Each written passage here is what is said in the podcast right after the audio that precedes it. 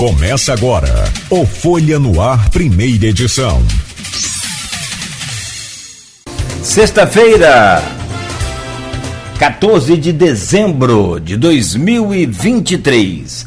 Começa agora pela Folha FM 98,3, emissora do grupo Folha da Manhã de Comunicação, mais um Folha no Ar. Deixa eu trazer o bom dia do deputado Jones Moura, a gente vai conhecer um pouco mais da sua história, da sua trajetória, tanto quanto é, é, na, na Guarda Municipal do Rio de Janeiro, quanto também né, na Câmara de Vereadores do Rio e também agora por dois mandatos, já pelo segundo mandato, como deputado federal em Brasília. Jones Moura, deputado, bom dia, prazer recebê-lo aqui no Folha no Ar, seja bem-vindo. Prazer é meu, Cláudio. Eu queria dar um bom dia, além de você, para toda a tua equipe, para todos os ouvintes aqui que acompanham essa importante rádio Folha aqui de Campos e todos que também né, alcançam essa, essa importante mídia aqui que vem trazendo informações importantes para todos nós. Obrigado pela presença. Vamos, vamos conversar bastante aí nessa manhã de, de, de sexta-feira.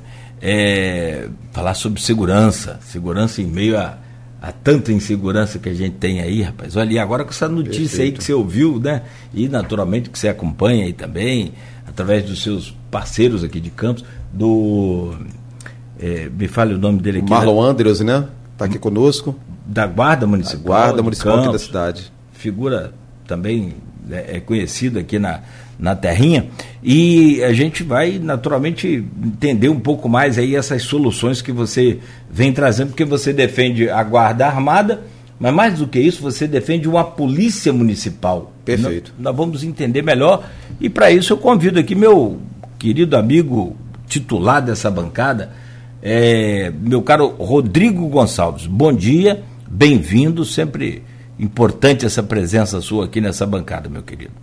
Bom dia, Cláudio. Bom dia, Beto, nosso amigo aqui da técnica. Um bom dia especial ao nosso entrevistado, as pessoas que estão acompanhando ele aqui também no, nos bastidores.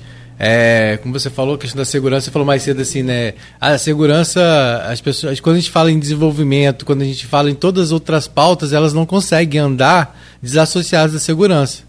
E a prova disso foi o que você falou agora, né? É, ninguém vai investir, ninguém vai acreditar num lugar que ela não tem segurança que ela não sabe que, né, que, que vai ter uma certa rede de proteção consolidada. Então, todos os serviços estão atrelados à segurança. Por isso que a segurança é tão cobrada. Né, e a gente vai falar um pouco sobre isso, sobre essa estruturação, porque não adianta também a gente ter, por exemplo, uma corporação se ela não tiver estruturada, se ela não tiver condições de trabalho. Né, a gente tem visto alguns investimentos na guarda, tem um concurso público que vai acontecer, inclusive agora domingo em Campos, ampliando o quadro funcional. Mas a gente sabe que tem outras demandas da guarda que precisam é, serem atendidas. É, a guarda, é, como diz o nome, é, é municipal, né? É, é, uma responsabilidade do Poder Executivo Municipal, né? mas, claro, que forças vindas tanto né, como o exemplo do, do deputado Jones Moura, é, em Brasília podem contribuir para essa estruturação, né, através de emendas e outras propostas. Então a gente vai falar um pouquinho sobre isso. Né? E só aproveitando para falar rapidamente sobre a questão é, da, da, da LOA, né, que foi um assunto levantado aqui pelo Renato por favor, Gonçalves. Por favor, uhum. Agora, às 9 horas da manhã, tem uma assembleia extraordinária do Conselho, do, do Conselho de Assistência Social para ver que medidas vão ser adotadas. E às 2 horas da tarde tem uma, também uma é, audiência extraordinária do Conselho é, Municipal de Defesa dos Direitos das Crianças e do Adolescente para também tomar providências aí, ver qual é o caminho a ser seguido. É claro que eles estão aguardando também um posicionamento da Guarda Municipal. Ontem, é, da, da Câmara Municipal, desculpa. Estão aguardando o posicionamento da Câmara Municipal. É, ontem a gente tentou mais uma vez, tanto com a assessoria direto do presidente da Câmara, como com a assessoria da Câmara Municipal, essa resposta para saber né, se a Lua vai, se não vai, o que está impedindo de fato. Né, porque dizem é, o que vem sendo colocado, inclusive até pelo Leon Gomes, que é presidente do Conselho Municipal do Direito da, da Defesa das Crianças e do Adolescente, é, que é o presidente da Fundação Municipal da Infância e Juventude e é vereador licenciado, né? Ele, ele, o conselho ele é feito por, né, ele é feito por, pelo representante do governo municipal e também pelo, pela sociedade, né? O conselho ele é misto, né? Então, a presidência do conselho agora está por, por, um representante do poder público, no caso o Leon. Então ele falou ontem sobre essa audiência extraordinária que vai ter. Ele fala até na possibilidade de abertura de uma ação civil pública para tentar, porque só para as pessoas entenderem o que, que acontece rapidamente. É, o Renato levantou essa questão aqui, né? no ano passado foi feito como se fosse uma complementação a essas entidades. São três entidades que prestam atendimento principalmente a crianças, adolescentes, crianças com deficiência, né? E, e foi feito um aporte maior no orçamento esse ano. Então, as instituições, para o orçamento, por exemplo, de janeiro, as despesas de janeiro delas, elas já estavam prevendo esse orçamento com um acréscimo. Então, se é, nesse momento não for votado a LOA, passa a valer o que? O orçamento que foi estipulado em 2023, que não atende à demanda dessas instituições, segundo elas. Elas precisam, então, por exemplo, elas, elas contrataram para janeiro, por exemplo, serviço para atender, vou dar um exemplo, 50 crianças, e não 30 como em janeiro de, de 2023. Então, ou seja, elas precisam dessa complementação orçamentária que está na LOA para poder atender. Isso é o que está sendo alegado, né? E por isso toda essa dificuldade e essa preocupação de alguns serviços serem interrompidos e, e não poderem ser ampliados por conta disso. Então é uma discussão que vai render muito. A gente tentou contato né, com o Marquinho. Ontem ele não estava em Campos, ele estava no Rio de Janeiro acompanhando lá o encerramento das atividades da Assembleia Legislativa do Rio de Janeiro, que ontem acho, entrou em recesso. Né? Aqui em Campos, diante desse impasse da LOA, é, os vereadores podem ficar mais uma vez sem recesso. Não fica, já não tiveram recesso na votação da LDO no meio do ano e agora que tudo indica, né, até o momento não há nenhuma previsão, pelo menos anunciada, sequer da audiência pública necessária, porque é preciso primeiro fazer uma audiência pública para discutir a LOA e em seguida colocar ela em votação. Então, provavelmente os vereadores também devem ficar sem recesso, pelo menos nesse mês de dezembro aí aqui na Câmara Municipal, mas o que está sendo discutido não é o recesso, é a questão né, do que é, a não votação desse orçamento de 2024 pode impactar em toda essa rede de assistência, de saúde, é, de atendimento à criança e adolescente em Campos. Natural que o presidente da casa tenha aí um argumento bem forte para poder então colocar em, é, em pauta né, essa votação. Então é, os argumentos apresentados é que, que certas questões que deveriam ter sido colocadas em pauta não foram colocadas. Como, por exemplo, bolsa universitária, que é uma cobrança que a oposição faz. É, reajuste do aposentado pensionista, segundo eles que não foram colocados. Mas, é, como foi dito pelo, pelo próprio Leão, que é vereador também, licenciado, é, essas questões podem ser apresentadas em emendas. Se elas tiverem que passar ou não, elas vão passar em discussão no plenário. Elas não podem querer ser, serem, de uma certa forma, é, não que elas não tenham importância, mas que elas têm que ser discutidas é, através de emendas. E se o Marquinhos disse que foi constatado 21 erros na, na LOA, né? a gente já, já identificou, vamos dizer assim, não um erro, mas uma situação que ontem o próprio Juninho Virgílio colocou aqui no comentário, que é o quê? A LOA, é, o prefeito deu uma previsão de 30% de remanejamento no orçamento municipal, e não para, o, para a prefeitura. Para a prefeitura. Né? E zero para a Câmara. E zero para a Câmara. E aí isso já, claro, causou um certo desconforto e a gente sabe que nessa briga política que hoje, hoje envolve os garotinhos bacelar, isso com certeza é lenha na fogueira. Então, tanto que o Juninho falou que já prometeu a, né, mas aí, aí fica o negócio, a questão de confiança, né? A, é, Juninho fala aqui até de novo hoje que essas questões devem ser debatidas no plenário. No plenário, exatamente. E aí a base, é, já falou aí que o Juninho disse que a base prometeu ainda dá 20% a emenda dos 20%. Também Sim. porque né, é de interesse dos próprios vereadores também, né, da base, que a Câmara tem uma fluidez. Né? Então, assim, é, vamos, vamos acompanhar. É, só que é que é, é, política em campos, a gente respira e acontece um fato novo, né? Então vamos aguardar os próximos Como capítulos. diz Aloysio, uma coisa é garantida: de tédio ninguém morre. É. E aí, né, com Por certeza. Conta da política. Eu não sei, e ontem o Marquinhos teve com o Rodrigo no Rio de Janeiro, né? Fez questão de postar essa reunião. Eu acredito que, né, que, tenha, que eles devem conversar sobre isso. Afinal, o maior líder do grupo é o Rodrigo Bacelar, presidente da LERJ, né, que foi quem costurou inicialmente aquela pacificação junto com o Vladimir, intermediado por Cláudio Castro. Então, é acompanhar aí para ver se algum novo desdobramento surge hoje ao longo do dia, já tendo essas duas assembleias marcadas. Bom, Você quer falar um pouco da, da história do, do, deputado Jones Moura e a gente começar essa Eu prefiro que ele mesmo fale. É melhor, eu, vou, eu né? vou, fazer, eu vou fazer uma pergunta. Primeiro eu queria, é, né, como ele, eu, a gente sabe que ele, o trabalho dele na Guarda Municipal, as lutas dele na, na Guarda Municipal foram o que deram a ele aí é, essa visibilidade política também, né, e fizeram com que ele chegasse pela primeira vez à Câmara de Vereadores. Mas eu queria que o Jones falasse quem é o Jones, Jones. É Jones ou Jones? Olha, é, Isso aí é. Ele, eu deixei ele chamar de Não, Jones e eu tô chamando de Jones, que quem quiser escolhe. pode ser, não tem problema. Esse Não, nome é eu- americanizado, né? É, é, pode sim. chamar de Jones, não tem problema, porque é mais fácil, né? Jones. Mas o, minha Tá. mãe me chama de Jones. Ah, chama de Jones. Eu tenho um primo que chama Johnny. Essa coisa de nome é legal. E tem um parceiro nosso aqui que é Jones, mas tem- ele tem um H.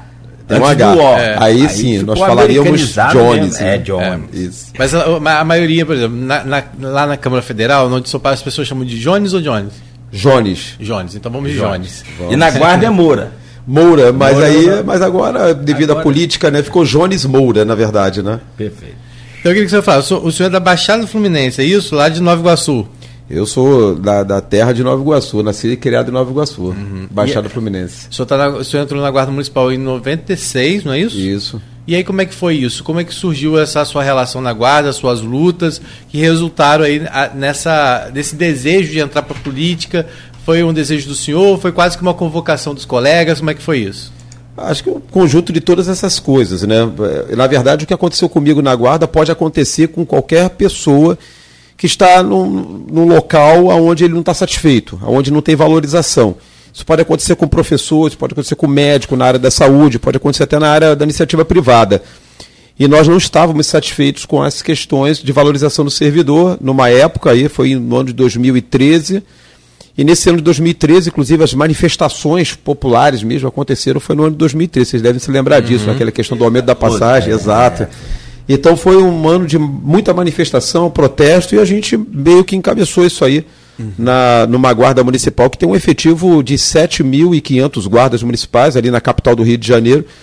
E devido a todo esse movimento de luta por valorização e também no sentido de reconhecimento do- da carreira, do cargo, como, uma, como um cargo que pratica a segurança pública. Né? Isso não era visto naquela época, 2013, 2014. Nós brigamos por tudo isso daí, pensando na categoria, mas pensando na população também, porque o nosso trabalho é de proteger o cidadão, então isso entra na veia, a gente gosta do que faz e nós brigamos por isso.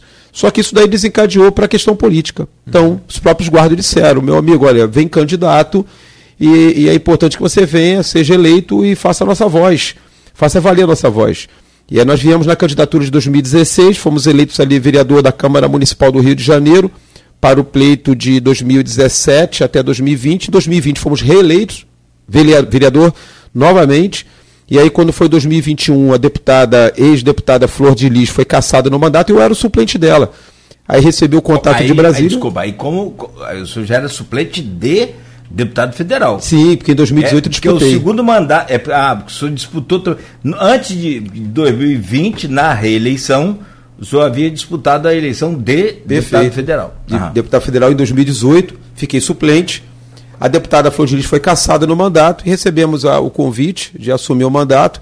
Então, nisso eu renunciei esse mandato, segundo o mandato de vereador que nós tínhamos conseguido, eu renunciei na Câmara Municipal para poder exercer um ano que estava faltando para encerrar o mandato da Flor de Lis. Eu assumi o finalzinho de 2021, se eu não me engano, em setembro de 2021.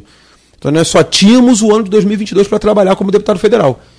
Eu saí de 20 mil votos em 2018 para 32 mil votos agora, que tivemos ano passado. Esses 32 mil votos me colocaram na suplência novamente, mas aí, devido às mexidas políticas, nós reassumimos o mandato. É, só para poder explicar, porque essa é, pessoal de casa, Cláudio, a- essa mexida política foi a mesma que, de uma certa forma, acabou beneficiando o Caio Viana aqui de Campos, né? O campista Caio Viana. Né, que todo mundo sabe que o próprio Caio já falou isso é, publicamente, né? Foi uma mov- movimentação do Eduardo Paz, né? Claro, visando o fortalecimento dele também aqui pelo interior.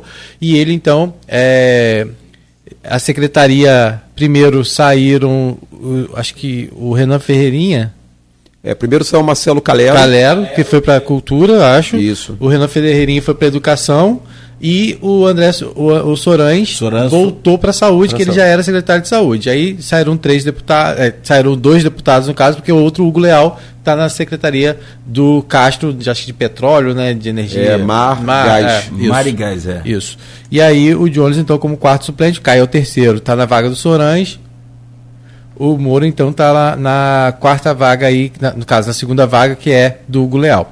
É, qual o que que o senhor muitas vezes as pessoas pensam assim, né? A suplente acaba não, não conseguindo muitas vezes colocar algumas discussões, porque fica com o mandato um pouco, vamos dizer assim, é, de stand-by às vezes, né? Uhum. Mas como é que tem sido essa relação sua, essa, essa volta ao sul, à sua à Câmara Federal? Um ano e pouco, como o senhor falou, foi um tempo muito curto. Mas acredito que o senhor tenha construído uma rede nesse um ano, contato com pessoas, com representantes, apesar de antes ser um outro governo, mas muitos dos deputados é, que lá estão permaneceram, né? Uhum. É, e aí como é que é, foi essa relação que o senhor construiu na Câmara Federal?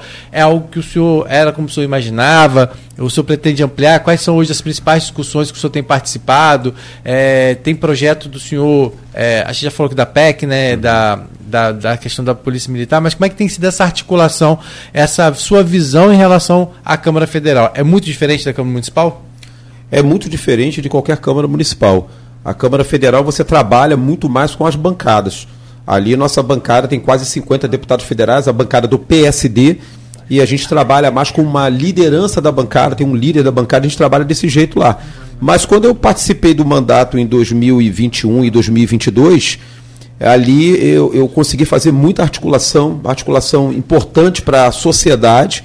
A gente está falando aqui, a nossa, a nossa pauta é muito inclinada para a questão da segurança pública é um dos pleitos principais da sociedade hoje em dia, se não o principal. As pessoas querem chegar vivo em casa, elas querem ter paz social, né?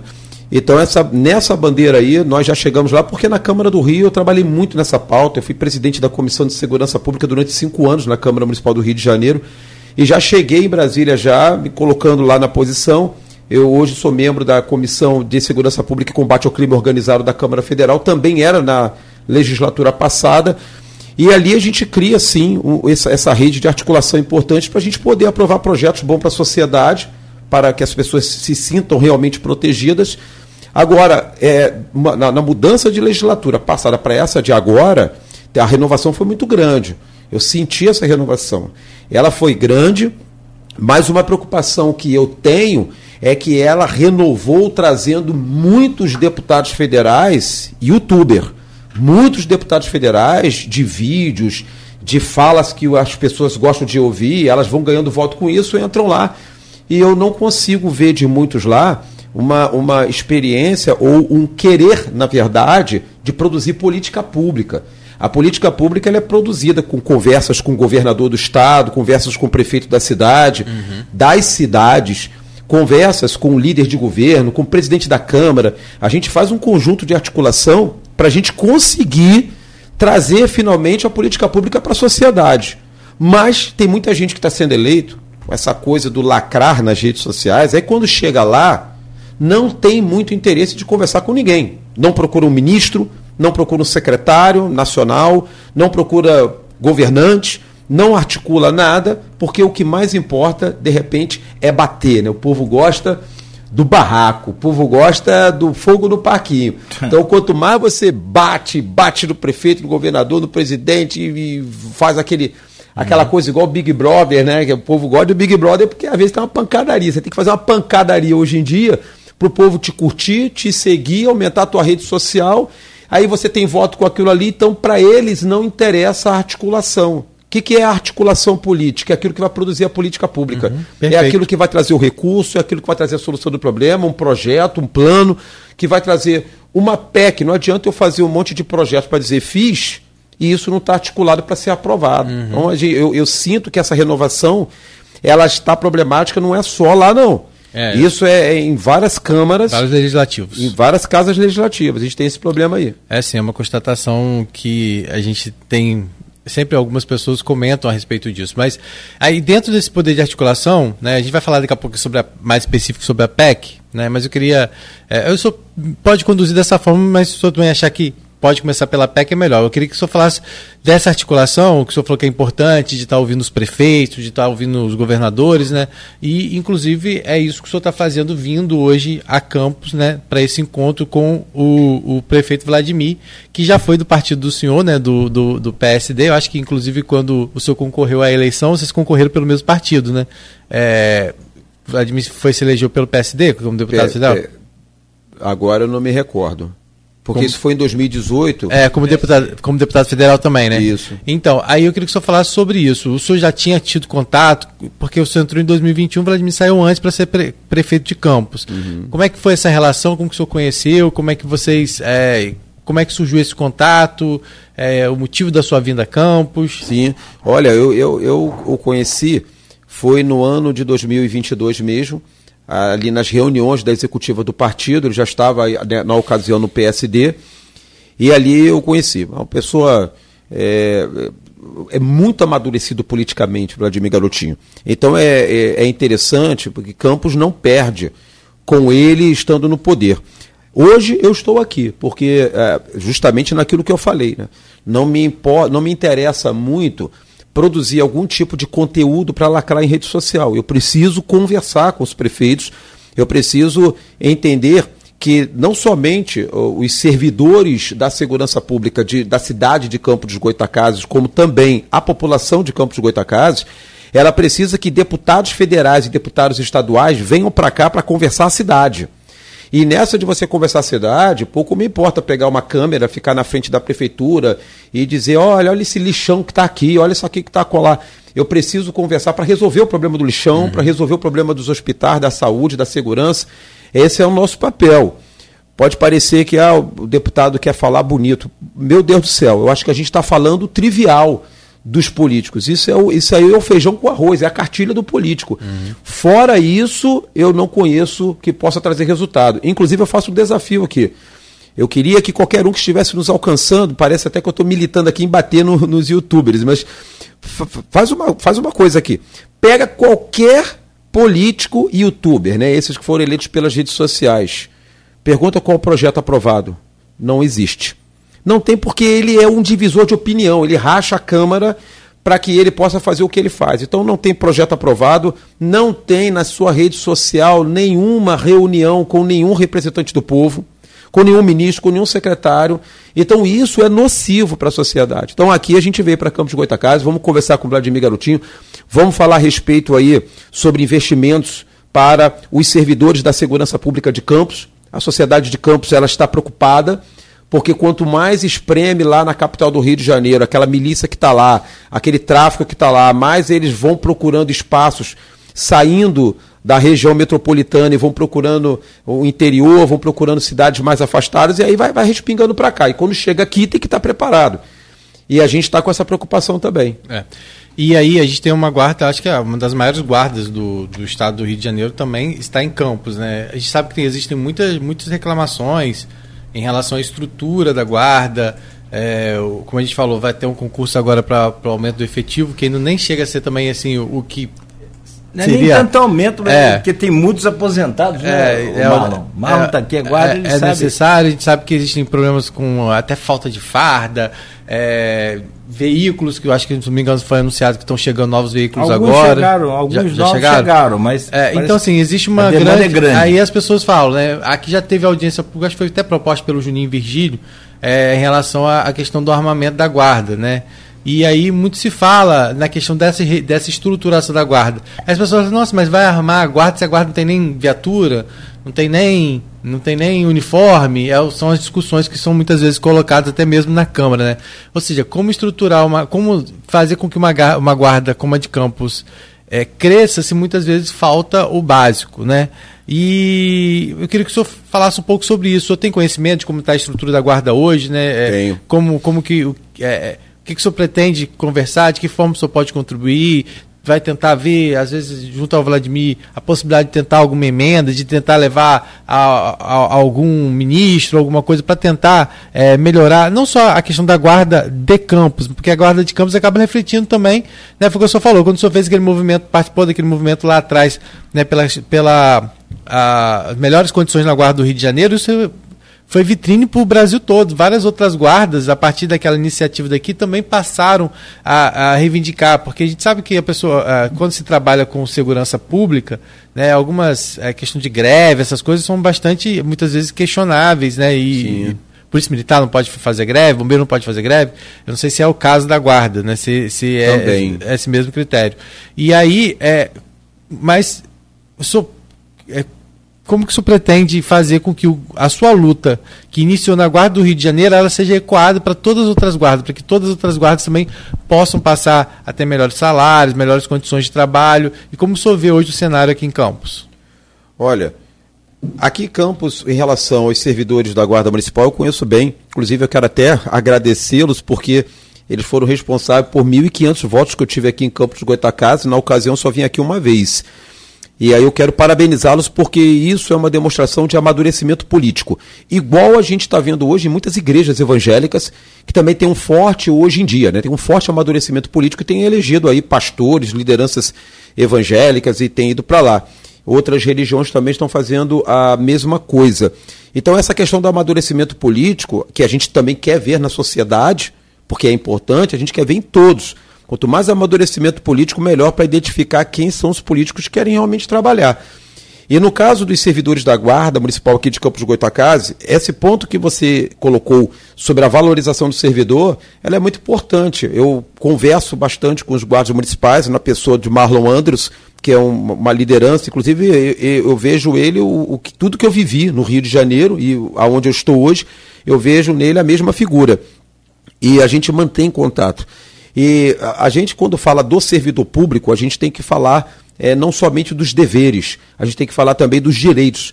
E, e a questão dos, da valorização do servidor é tão importante, sabe? Porque quando a gente pensa no povo, na sociedade, eu penso que eles são o público. O servidor público é quem serve a toda essa gente. Então, se eu não valorizar o médico, não valorizar a enfermeira, o enfermeiro, não valorizar o bombeiro, o policial, o guarda municipal, eu não vou conseguir servir bem ao público porque ninguém quer servidores desanimados, angustiados, cabisbaixos, de baixa, de baixa autoestima. Então essa questão é importante também.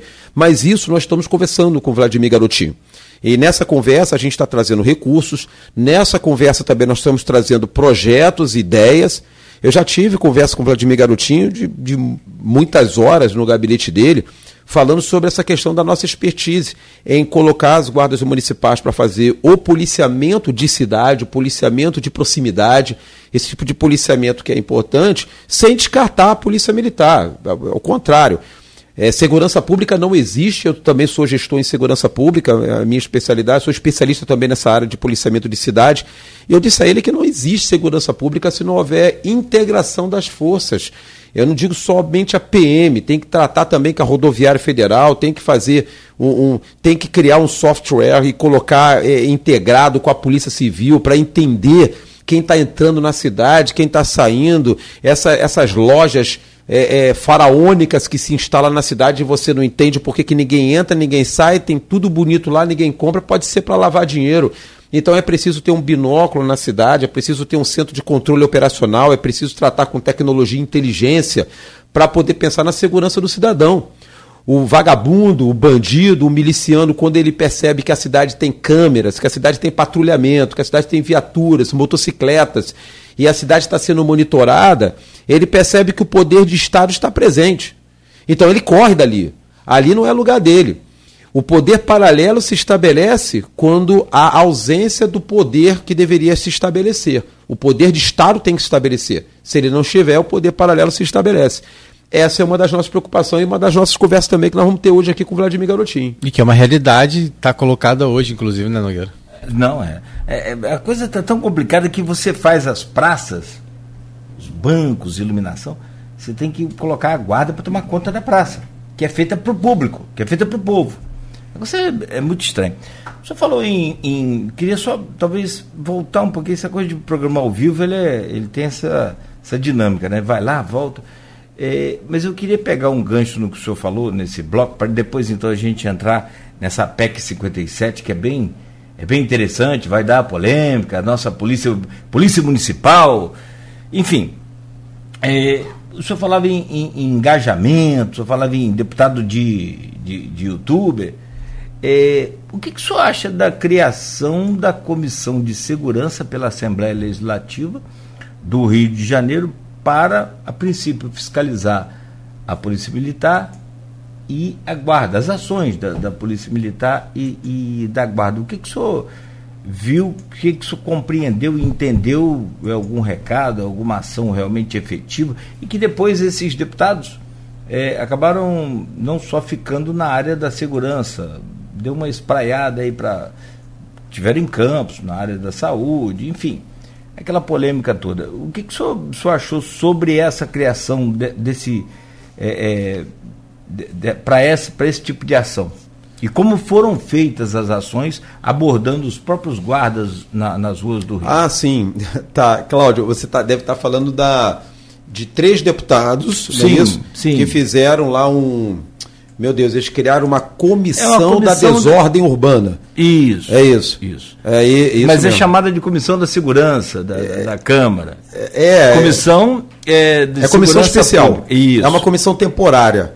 Que aí tem a comissão permanente, então eles podem criar comissão especial, que é comissão temporária, que era uma comissão temporária que é da desordem urbana. É, para poder fiscalizar, eu acho que a ideia principal ali era atingir o prefeito Eduardo Paz, da cidade do Rio de Janeiro, porque eles têm políticas controversas, então, ah, vamos atingir lá o Eduardo Paz. Aí criaram isso. Só que isso aí agora foi se expandindo. Porque esses Sim. três deputados aí, é, é Rodrigo Amorim, uhum. é, Alan, Alan, Alan, Alan esse, esse, eu não conheço direito, porque acho que é novinho na política. E o Pombel. E, e o Pombel, né? Eu gosto de falar Pombel, porque ele já está conhecido assim em toda a cidade, como Pombel. E aí, se quiserem saber por que, que ele é Pombel, ele sabe explicar. Um dia vocês perguntem para ele. Mas aí, eles três é aquele negócio. É, é o que, que resolve? Porque eles estão falando que tem uma máfia. Do, é, já que você me perguntou, né, Cláudio? Eles falam que tem uma máfia dos reboques. Eu penso assim, cara, como é que você combate uma máfia? Como é que você combate? Isso é perigoso demais. O que, quando você diz tem uma máfia dos reboques, é muito sério. Isso é uma coisa que você precisa conversar com a Polícia Federal, com a Polícia Civil, e você precisa, como deputado, que você tenha esse acesso. Olha, eu, como deputado federal, ou seja, até estadual também, se você encaminhar um ofício pedindo uma reunião com o superintendente da Polícia Federal, você tem essa reunião. Qual foi a reunião que ele teve? A reunião que ele teve com, com a, a secretaria, na época, a Secretaria de Polícia Civil, com o secretário. Ele mostrou o que, que vale mais a pena mostrar. Eu empurrando o guarda municipal nos peitos, fazendo um gesto de boxe e chamando ele para porrada, e é isso que eu mostro nas redes sociais. Eu vou resolver a máfia do reboque assim, ou vou resolver a máfia dos reboques é, mostrando documentos, mostrando provas, recebendo denúncias. Qual o canal de denúncia? Tomando providências, né? Exato. Eu chego diante de um policial militar e digo para ele: você é a vergonha da PM. Mas por que, que ele é a vergonha da PM? Todo mundo viu essa cena, mas a gente sabe por que, que ele é a vergonha da PM. Eu tive com ele. Ele, ele com lágrima nos olhos, falou para mim: Jones Moura, eu sou pai de família. Eu não sou a vergonha da PM. Nos ajude. Não... Eu falei com ele, cara, tá tudo errado. Por quê? Mas isso teve um detalhe. Só nesse vídeo para ele teve 30 mil curtidas. O povo gosta do empurrão do peito, chamar para porrada. É isso que, que eles querem. Então, na verdade, é, infelizmente, tem esse problema aí. Eu, eu, não vejo nessa comissão especial que eles criaram, chamada de desordem urbana, eu não vejo ali o papel do parlamentar que é de fiscalizar o chefe do executivo ou fiscalizar os servidores do executivo. Fiscalizar é muito diferente de você pancar, empurrar, gritar, para ficar, né? É, a gente teve exemplo aqui, lamentável, inclusive, com a proposta da audiência da desordem urbana que teria aqui da, foi a ordem urbana, né? Acabou causando desordem aqui, né? É. Trânsito fechado, tumultuado, empurra-empurra na Câmara, é, ataques ao, ao comandante da Guarda Municipal, que foi zombado pelo uniforme que ele estava usando, né? Assim, né? que é, assim, foi zombado pelo uniforme que ele estava usando, assim, né, essa é a estrutura da guarda que a guarda tem, né, como se, se né, como se o uniforme estava velho? É, estava velho, como se isso resumisse, né, quem é um, a, quem é um guarda municipal, quem é um, a, a, a sua o comando, né? Então, assim, realmente foi uma situação bastante. Na verdade, foram três comissões: comissão da, de combate à desordem urbana, Isso. comissão do transporte e comissão de segurança. É. Que a princípio havia sido até o próprio governador Mas chegou é... a gravar um vídeo dando uma foi, que foi da desordem, né? Foi, não, eles se uniram no Rio para acabar Sim. com essa questão da, da, chamada indústria da multa. Indústria é. da multa. Do, é. do, do, do é. Que aí entra a questão do reboque também. É. E aí a gente Mas fala. a pergunta era justamente nesse sentido de engajamento que o senhor tanto falou Exato. anteriormente. Aquilo é politiqueiro, aquilo é o youtuber. Aquilo é não é a solução. Que, é isso que é um exemplo do youtuber que É tá isso tá aí. É, você, cara, o, o, o Cláudio, você foi excelente agora. Se a gente quer pegar um exemplo do que eu falei anteriormente, esse é o exemplo dos políticos que nós estamos tendo hoje na Assembleia Legislativa, por exemplo. Esses três aí, por exemplo, é o que, que isso serve para a sociedade. E o pior, sabe o que, que é o pior? O pior é que os políticos que realmente trabalham, eles vão perder votos para esses que são lacradores de rede social. Porque os votos eles vêm também não é porque você imagina um político ou você sonhou com esse político, é porque você visualiza esse político, você acompanha o trabalho dele. Mas os trabalhos que são colocados nas redes sociais, que realmente resolve, eles estão sendo abafados pelos lacradores. Então, ou seja, tudo que a gente vem fazendo vai sumindo nas redes sociais, ninguém curte. Se você conseguiu comprar 10 respiradores para um hospital, as pessoas não, não olham isso aí como uma coisa que lacrou. Poxa, lacrou. Que bacana. Vamos compartilhar. Você trouxe isso para os hospitais aqui, para as clínicas médicas aqui de Campos de Goitacazes. Não. O que vai valer é, por exemplo, um desses três aí, pegar um reboque da prefeitura e rebocar o reboque da prefeitura porque ele encontrou ali um filamentozinho de um pedacinho de pneuzinho careca. Então ele fala, estou rebocando o reboque da prefeitura. Aí fica aquela cena do reboque da prefeitura sendo rebocado por um outro reboque que é o maior, aquele chamado reboque pesado. Eles estavam fazendo isso. Por isso é que eu fiz, se vocês forem olhar nas minhas redes sociais no meu Instagram, aproveito até para falar com o pessoal que quiser me acompanhar, arroba Jones Moura RJ, Jones mesmo, tipo Jonas, uhum. mas é com E, Jones Moura RJ, me acompanha lá. Eu tive que ir na delegacia, porque os reboques foram para a delegacia. E tive que tirar o reboque. Eu avisei os reboquistas, olha, quem foi que mandou botar esse reboque aí? Ah, foi o deputado. Prazer, também sou deputado. Então eu para tirar esse reboque daí. Tirei o reboque da prefeitura de lá. Inclusive, veículos que a Polícia Militar e a Guarda Municipal tinham colocado no reboque, porque o trabalho do papel de polícia tem que ser respeitado. Eu não posso querer que a sociedade queira dos seus policiais é, que eles atuem bem trabalhados se eu começo como deputado não respeitando a atuação dos policiais. Então, um veículo que estava trafegando por uma, por uma seletiva é, para ônibus, ele estava trafegando ali e o código diz que tem que ser rebocado, o policial e o guarda municipal colocaram no reboque. Eles tiraram. E outro detalhe: deputado não tem poder de polícia para tirar veículo nenhum de cima de reboque quando a polícia põe em cima do reboque. Então, isso são coisas que eles estão respondendo. Já iniciei um processo na justiça também, porque um desses aí, dois desses aí, o Pombel e o Rodrigo Amorim foram lá para a Assembleia Legislativa pegar o microfone e dizer que eu entrei com o meu carro no local lá no Rio de Janeiro chamado Vila Mimosa. Eu entrei lá com mulheres que trabalham, são profissionais do sexo. Botei dentro do meu carro e fiquei trafegando com elas dentro da Vila Mimosa. a minha esposa me perguntou o que, que é isso que esse deputado está falando de você, meu marido. A minha filha de 12 anos escutou a conversa da mãe dela comigo e veio conversar comigo sobre isso. E eu disse assim: olha, gente, coisas da política. Isso lacra, isso dá voto, por incrível que pareça. Então tive que acionar por. Por, por, por, ficar desqualificando a nossa imagem, né, por uhum. danos morais, aquela coisa toda, e já acionei na justiça, vai responder por isso daí.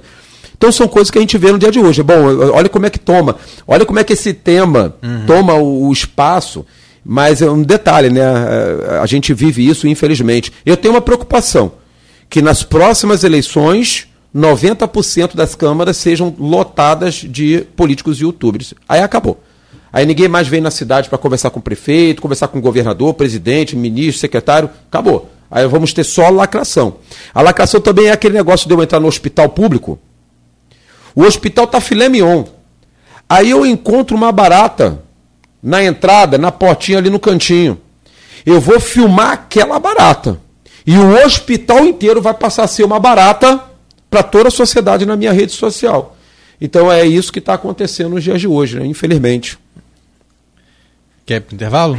Quero sim. Eu vamos pro intervalo, que aí. Precisamos, nem queria, é, né? A gente a volta falando vai... um pouco de como vai ser essa conversa com é. o prefeito. Afinal, né, a gente está falando de uma corporação que tem 650 servidores, sendo 450 é, guardas e 200 auxiliares. Esse é hoje é o efetivo é, em números da guarda, né? É, mas a gente sabe que muitas vezes é, tem algumas pessoas que estão em outras funções, que, que é, mas esse é o efetivo. E aí a gente precisa falar sobre algumas demandas desse, desse, dessa categoria, que é bastante extensa na nossa cidade, né, que é o plano de carreira específico, que é algo que eles vêm lutando aí, né, e de que forma o Jones pode contribuir para esse diálogo, e a questão dos, IP, dos EPIs que a gente falou, uniformes, colete de proteção balística, viaturas, armamento letal, armamento menos letal, que são essas questões que eu acredito que o, que o Jones vai estar tá discutindo com o prefeito caminhos né, para tentar buscar isso. Que, como ele falou, é isso, é diálogo para buscar solução.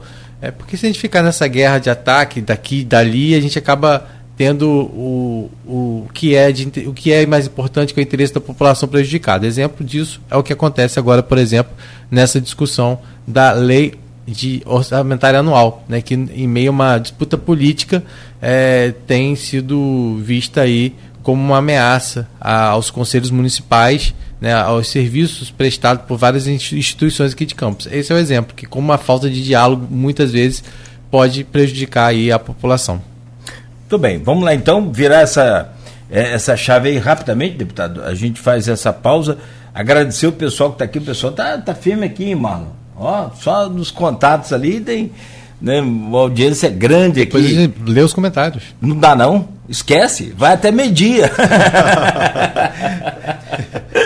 Não, legal. É que, que a gente puder, a gente vai ler aqui, mas a maioria, naturalmente, também de, de, de companheiros da guarda aí, né? E o Marlon falou, estou aqui fazendo contato, chamando o pessoal. Já chegou a ter 50 simultâneos aqui acompanhando a gente. Muito legal. Mas todos aí, podem ter certeza, estamos acompanhando seus comentários e agradecemos né, pela participação. A gente volta a seguir 8 horas e 7 minutos, voltamos no oferecimento de Coagro, Proteus, Unimed Campos, Laboratório Plínio Bacelar e Vacina Plínio Bacelar. Programa de hoje, estamos conversando com Jones Moura, deputado federal e que tem aí seu mandato voltado também para a questão da área da segurança e com atenção especial nas é, guardas municipais do estado do Rio de Janeiro, onde ele atua e até mesmo da, é a sua origem né, de, de, de, profissão, de carreira. É guarda municipal do Rio de Janeiro, hoje é deputado federal. Eu chamo o Rodrigo Gonçalves para a gente abrir esse bloco aí, por favor, Rodrigo. É, antes da gente falar do, da PEC, né, da questão da. Eu vou deixar para você falar um pouco mais sobre a PEC, eu sei que você já deu uma estudada aí da Polícia, da polícia oh. Municipal. É, vamos contextualizar, porque o, o, o Jones Moura ele está em Campos para o encontro com o Vladimir. Né, ele teve recentemente aqui na nossa cidade, inclusive, também participando daquela audiência pública proposta pelo Juninho Virgílio, com apoio do pessoal da Guarda, né, do, pop, do próprio Marlon Andrews, que está aqui com a gente. É, para discutir essa questão do armamento da guarda, e onde outras questões foram colocadas. A gente falou aqui, né, hoje a guarda municipal de guardas mesmo, então são 450 e mais de 200 auxiliares de vigilância, ou seja, é um efetivo de 650 é, homens, sendo que 450 são guardas. É, e com as demandas que existem hoje, que a gente já falou aqui, da questão de EPIs, né, da questão de viatura, toda essa questão é, né, é previsto na lei 13022 de 2014, que de acordo com o número populacional de campos, o efetivo ideal mínimo para a guarda seria de pelo menos mil homens. A gente tem agora o concurso público que está prevendo cerca de 200 vagas iniciais. Né? Então, seja, mesmo com esses mesmo com esses 200 entrando, ainda não, não atinge né, o, o número de efetivo necessário, né? mas é, todas essas discussões estão sendo colocadas e como o João falou, é importante esse diálogo, esse canal de diálogo que é aberto. E ter a guarda, ter um representante na Câmara Federal né, é, é, e também que tem esse poder de articulação com os prefeitos, como o Jones está fazendo, é muito importante. Né, porque é, só se vai avançar e só vai mudar esse cenário se você ouvir, também saber por parte do poder municipal por que, que não dá para crescer efetivo, por que, que não, não comprou, por que, que não fez.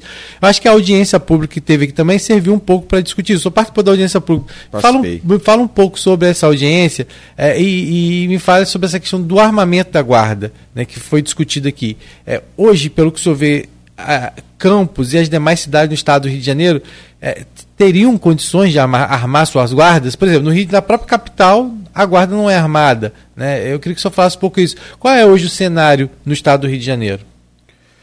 No estado do Rio de Janeiro, é, existe um, um problema muito grave em relação à segurança pública de proximidade, a segurança pública comunitária. Essa segurança pública comunitária de proximidade é aquela segurança pública que resolve 80% dos crimes do dia a dia.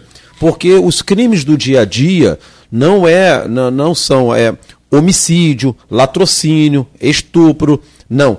80%, 90% dos crimes do dia a dia da cidade é o furto, o furto de objetos de lojas, é, o roubo a celular, a bicicleta. São coisas aparentemente que as pessoas chamam de menor potencial ofensivo, né? Os crimes pequenos. E isso é feito pela polícia de proximidade. No Brasil, a gente tem um problema. É, atuando nessa área, eu posso dizer com muita tranquilidade: o Brasil está muito atrás dos países desenvolvidos que tratam de policiamento de proximidade. As polícias nos outros países não é essa polícia que tem no Brasil. No Brasil entende-se policiamento o confronto, entende-se policiamento o caveirão, blindado, o fuzil, o estado de guerra. Mas nos outros países não. É aquela polícia, aquele do xerife, aquela polícia mais de proximidade, que está mais próximo do dia a dia, que está nas ruas. Você vai comprar pão na padaria, aquele policial está na tua esquina. Você vai levar seu filho na escola, já passou por você um motociclista, uma viatura. Essa é uma polícia de proximidade. E isso é feito com os municípios com os distritos, com as, com, a, com as regiões, com o ente federativo de maior proximidade, que são municípios. É assim que acontece nos países lá fora. No Brasil, você não tem isso, você não tem essa polícia de proximidade, você tem uma polícia estadualizada, e essa polícia estadual hoje, que tem um déficit de efetivo de por volta de 20 mil policiais militares, isso é gravíssimo, gravíssimo. Eu, sinceramente, eu falo para vocês, eu não gostaria de ser governador do estado. Você ser governador no estado do Rio de Janeiro com um déficit policial de 20 mil pessoas, 20 mil profissionais de segurança pública, vide agora o que está acontecendo com Copacabana, aquela zona que está em Copacabana, os moradores ali já pensando em desistir de morar em Copacabana, uma sensação de que aquilo não vai ter jeito, e agora surgindo grupos de justiceiros que foi isso que deu origem às milícias no estado do Rio de Janeiro, surgindo esses grupos, esses grupos divulgando isso tudo nas redes sociais, a gente vendo eles fazendo justiça da maneira deles, daí você pega bandido, pega vagabundo, mas pega inocente, pega trabalhador de iFood, ali tudo está acontecendo, e aí o governador agora faz um gesto, eu entendo o sufoco dele, mas ele fez um gesto que é retirando policiais militares do interior para trazer para Copacabana para tentar reforçar esse efetivo e como é que fica o interior? E se essa vagabundagem resolve agora migrar para o interior, faz o que depois? E como que um policial militar que está acostumado ali com Itaboraí, com São Gonçalo, com São Pedro da Aldeia, ele é acostumado com aquela região, ele vai se adaptar à, àquela rotina de Copacabana? Como é que fica a cabeça desse profissional? Cadê a guarda municipal dessas cidades do interior? Então, na verdade, é, esse assunto eu vibro com ele, sabe? Porque a gente não está dizendo aqui que segurança pública a gente tem a fórmula para solucionar e para resolver o problema. Mas a gente tem caminhos para que nós possamos nos aproximar da eficiência. Porque quando a gente fala de serviço público, a gente não fala de resolver o problema 100%. Nunca será resolvido. Os hospitais, o, o serviço de saúde nunca vai ter 100% de solução. A segurança pública também não. Mas a eficiência é nós baixarmos os números, é a gente diminuir o índice de, de problemas de epidemia, seja na saúde, de problemas de violência, seja na segurança pública. Agora, na segurança pública, nós estamos tendo o contrário. Nós estamos enxugando efetivo onde, onde já não tem, para poder concentrar no local que teve ausência do Estado, porque eu volto a dizer aqui, bater na tecla, a gente tem informação nessa área. Todas as vezes que o Estado estiver ausente numa região, ali vai crescer boca de fumo, tráfico de drogas, milícia, tudo que é vagabundagem. E como é que o Estado se faz presente? Como a polícia presente, como a polícia de proximidade. E isso é feito com policiamento distrital, policiamento de cidade. Aí por isso eu quero parabenizar aqui o prefeito Vladimir Garotinho. Eu não tenho com ele assim nenhuma relação de vamos apoiá-lo na campanha do ano que vem para a reeleição.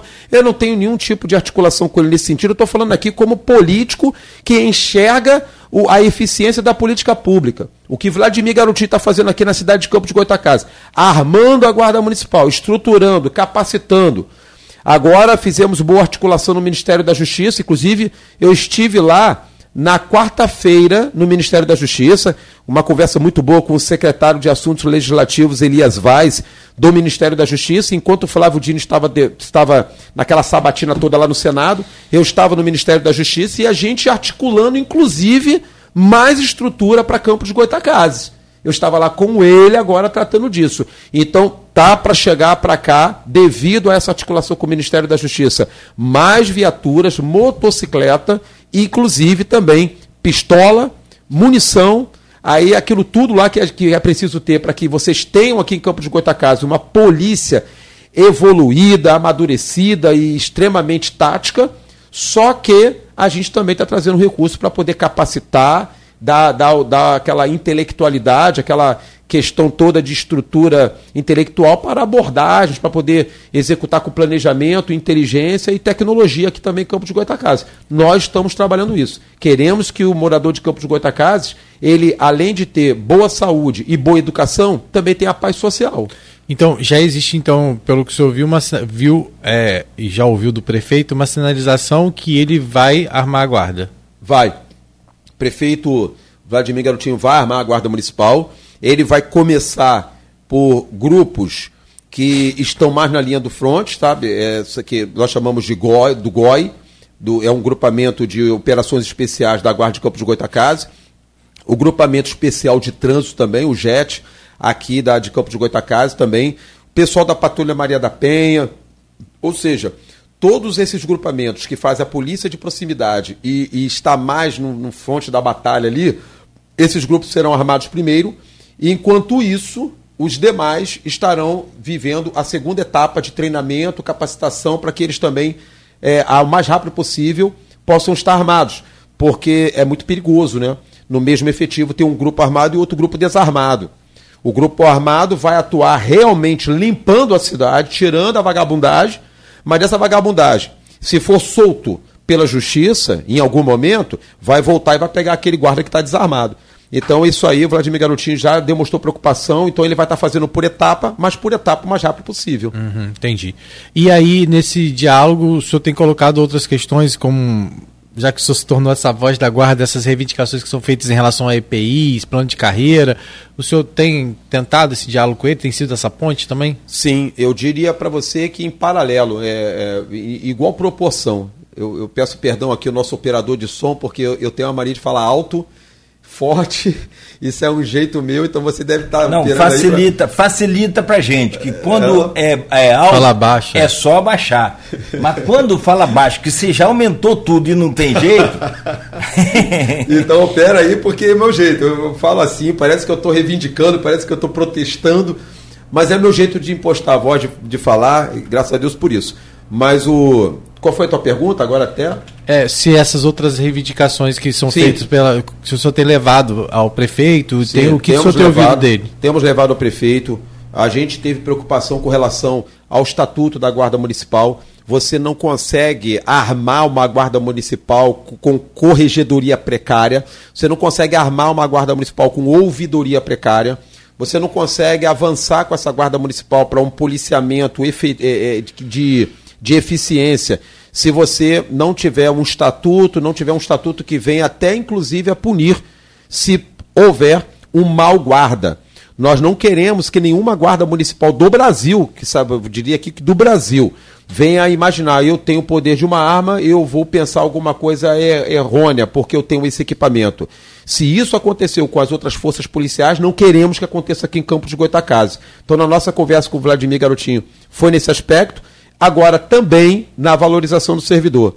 É preciso sim pensar nas questões do plano de carreira, o que está errado ali, o que está faltando ali, o que, que precisa ser resolvido.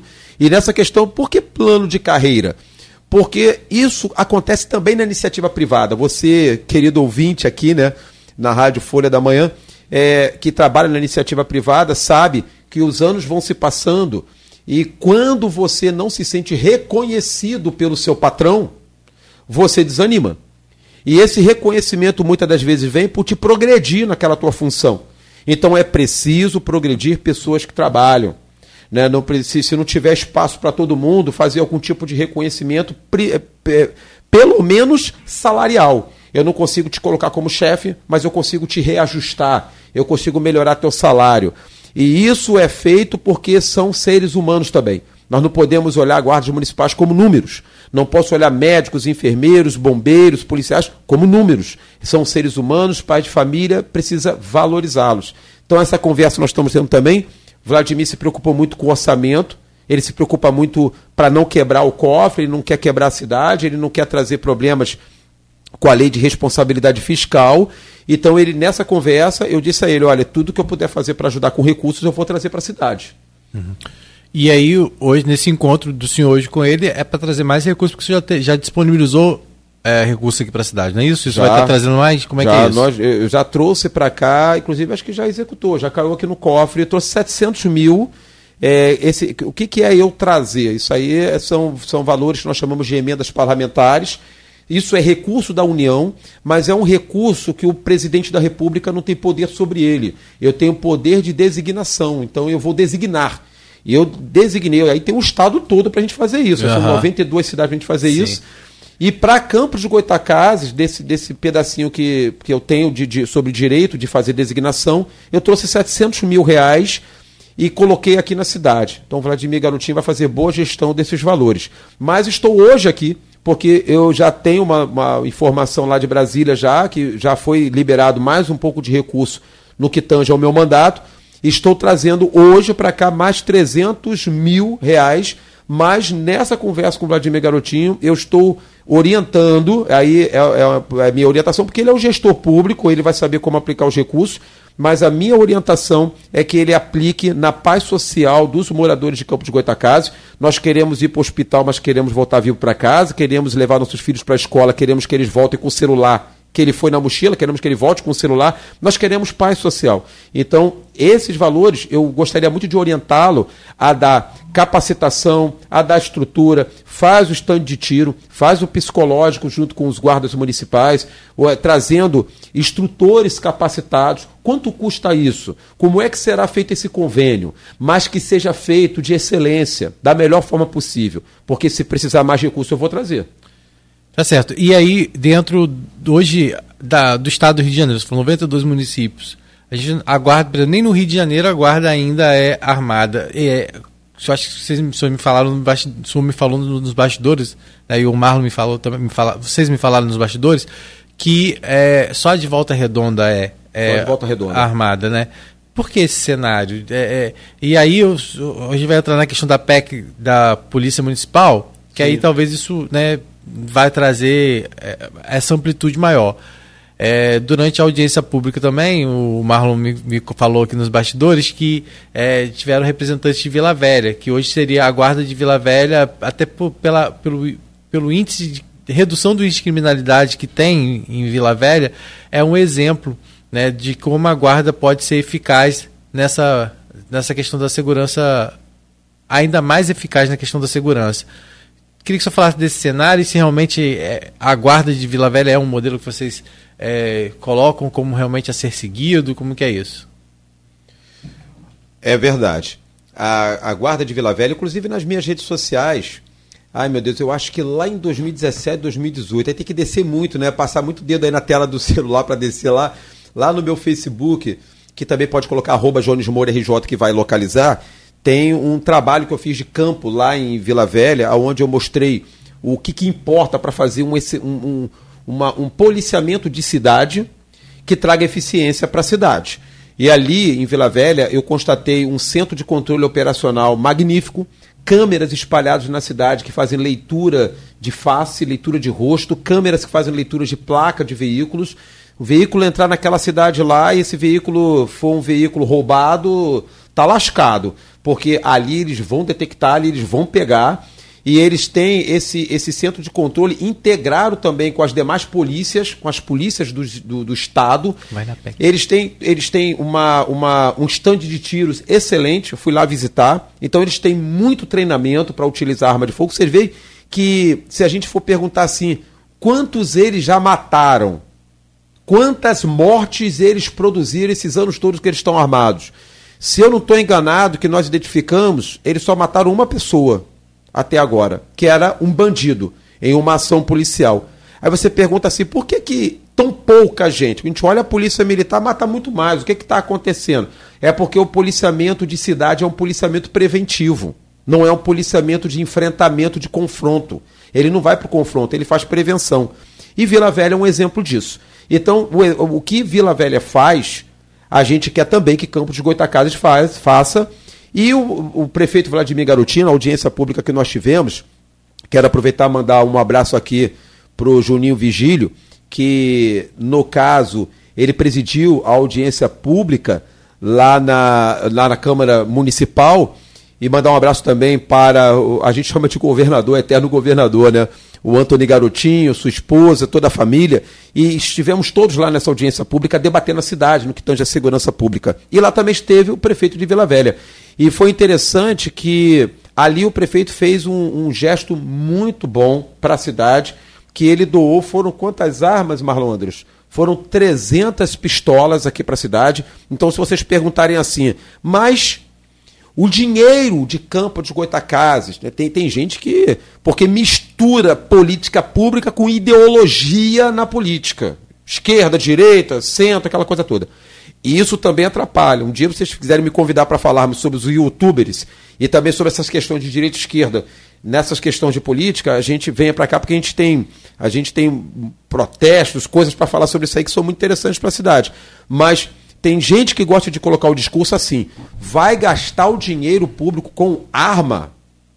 A arma é para matar. A gente quer que gaste com dipirona, insumos, com essas coisas assim. Isso tudo já está sendo feito. Só que esses recursos estão vindo de fora. Não está sendo utilizado o recurso de dentro, dos impostos do morador de Campos de Goitacazes. Mas ainda que tivesse, é investimento. Mas nem está. Então só é, o prefeito de Vila Velha trouxe para cá 300 pistolas. A gente for colocar isso aí em valores, em reais, aí dá um dinheiro bom. Eu também estou trazendo recursos para cá. Então se vocês perguntarem assim, a guarda ela vai ser armada? Eu diria que ela já está armada. Eles só não estão com ela na cintura, porque as armas já chegaram. Então já está aqui doados para cá essas 300 e vão ser compradas outras mais para cá, para Campos de Goitacazes. Nessa audiência pública a gente debateu a eficiência desse, desse tipo de segurança pública, porque a gente pensa muitas das vezes que está na pistola. Só que o que eu consigo admirar aqui na política pública de segurança pública que Vladimir Garotinho está propondo é essa questão da inteligência, da tecnologia, do estatuto, das leis, das normas, da corregedoria, da estrutura de capacitação, de formação, do recurso colocado no sentido de investimento da proteção de vidas. Ou seja, é um prefeito preocupado com vidas. E se você perguntar lá na capital do Rio de Janeiro, lá são um efetivo lá é de 7.500 profissionais da Guarda Municipal. Por que, que lá ainda não está armada? Você pergunta assim, por que, que no Estado elas não estão armadas, só a Volta Redonda que está armada. Isso aí é um problema que acontece no Brasil inteiro, que eu chamo de vaidade de polícia. E a vaidade no campo profissional não está só na segurança pública. Se a gente for olhar, por exemplo, a vaidade. Aqui vocês trabalham como comunicadores, aqui vocês são da imprensa, aqui vocês são da rádio. E aí, se vocês forem batalhar para melhorar alguma coisa na comunicação com a sociedade, na rádio aqui, na, na, na, na, Folha, vocês vão reparar que isso vai despertar a vaidade de uma outra rádio, que também disputa os espaços, e por causa da vaidade, muitas das vezes, a população fica prejudicada. Isso foi o que ocorreu no Brasil inteiro em relação às polícias e às guardas municipais. Todas as guardas municipais iniciaram comandadas por coronéis de polícia militar. Os coronéis de polícia militar no estado do Rio de Janeiro não permitiram a evolução das guardas municipais, preocupado com a vaidade do campo de atuação. E por isso elas ficaram diminuídas em relação à, à segurança pública. Isso foi uma pena. E no Rio não foi diferente. E no Rio, hoje, a dificuldade para armar a Guarda do Rio ainda é maior, porque o prefeito Eduardo Paes já expressou na imprensa e em todo lugar, na classe política também, conversando comigo muito, que ele quer armar a Guarda do Rio de Janeiro e o problema se esbarra na lei orgânica do município, que tem um artigo lá que proíbe, inclusive foi colocado nessa questão de ideologia política na época, a época até por um vereador que já faleceu de Covid, inclusive, foi o Fernando William, e ele era do PDT na época, e ele colocou na lei orgânica, foi aprovado na época. Na época não se falava guarda municipal como polícia, naquela época entendia a guarda municipal subordinada à polícia. E aí, por isso, a lei orgânica lá impede que a guarda lá seja armada. E aí, para você conseguir agora reverter a lei orgânica, precisa de dois terços da Câmara lá. De 51 vereadores, você tem que ter 34 votos a favor para mudar a lei orgânica. E nós estamos trabalhando para isso. Devemos estar ali já no número de 30 vereadores a favor de alterar a lei orgânica para que finalmente, talvez, ah, nas conversas que eu estou tendo com o Eduardo Paz no Rio de Janeiro, a Guarda Municipal do Rio de Janeiro deve iniciar o processo de armamento com igual Vladimir Garotinho aqui, ali já no primeiro semestre do ano que vem.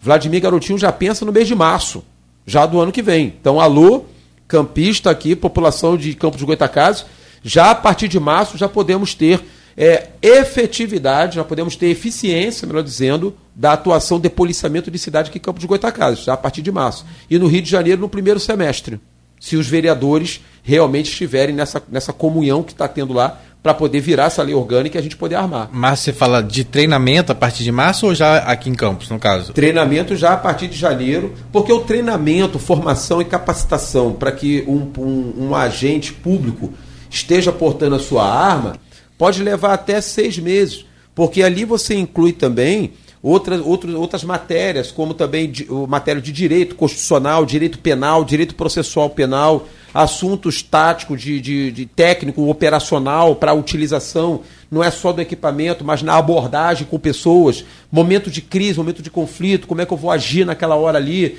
sabe? Então, isso tudo pode levar seis meses. Só que o guarda municipal, por isso que eu falo que a gente perde tempo quando a cidade não está com a guarda armada. O guarda municipal já tem tudo isso. Ele tem tudo isso no seu curso de formação e capacitação para ser um agente da guarda municipal.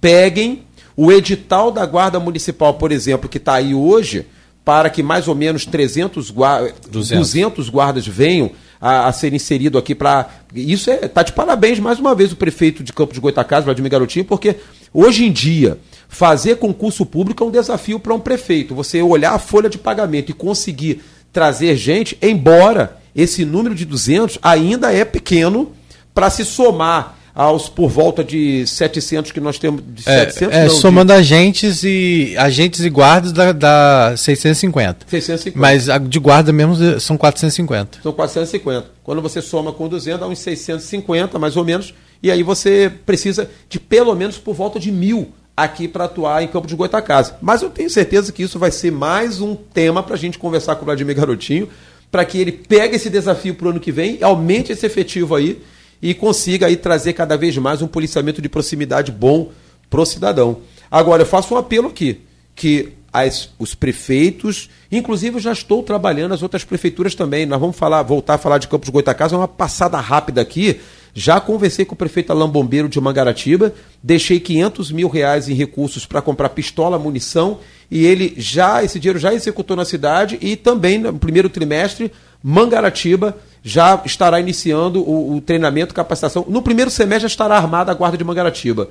A guarda de Paraty também estará armada e Casimiro de Abreu, um abraço aqui ao prefeito Ramon Tidalt, também Casimiro de Abreu no primeiro semestre deverá estar armada também. Estamos levando recurso para a cidade. Eu estou levando recurso para que essas guardas possam evoluir.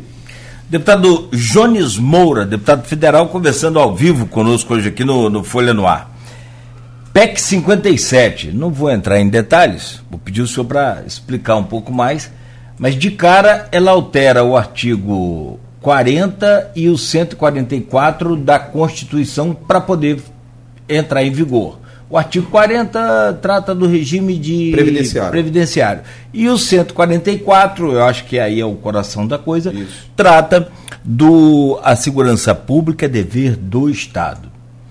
Bom, aí eu peço ao senhor para explicar o que, que é a PEC 57, que o senhor já, já adiantou bastante, mas fica à vontade para falar um pouco mais sobre. É de sua autoria, tem 326 assinaturas dos 511 deputados federais, é, mas é polêmica. Transforma a guarda municipal em polícia municipal.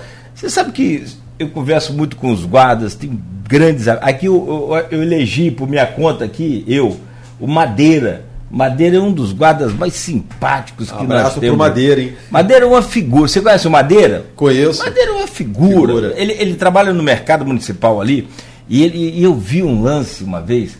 Ele, uma senhorinha atravessando, ele mandou o trânsito parar na subida da ponte Rosinha, da ponte Leonel Brizola, ponte Rosinha. Aí a senhorinha começou a querer correr. Senhora, devagar, devagar, porque tá todo mundo ali assistindo e aplaudindo a senhora atravessar.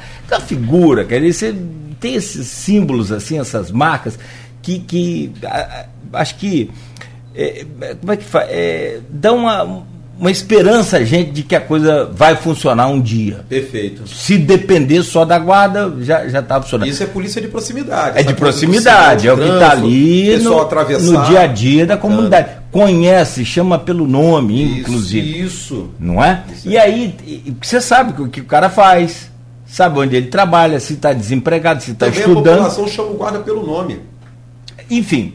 E, e- e aí vem o Marlon, vem outros também que têm as suas é, é, atividades iguais, mas um pouco, talvez, atuando de outras formas, de outra, com atenção voltada para outra linha de, de- de- de- outra fr- frente de trabalho dentro da própria guarda. Mas, mas me compete aqui. Eu acho que todo guarda já é no subconsciente um policial.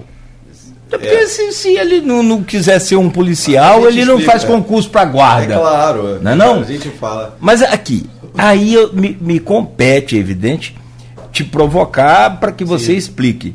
Você não está querendo fazer com que o atacante no futebol, fazendo um paralelo aqui, Sim. vire goleiro e o goleiro vire atacante? Não, não. Como é que é isso? Eu explico.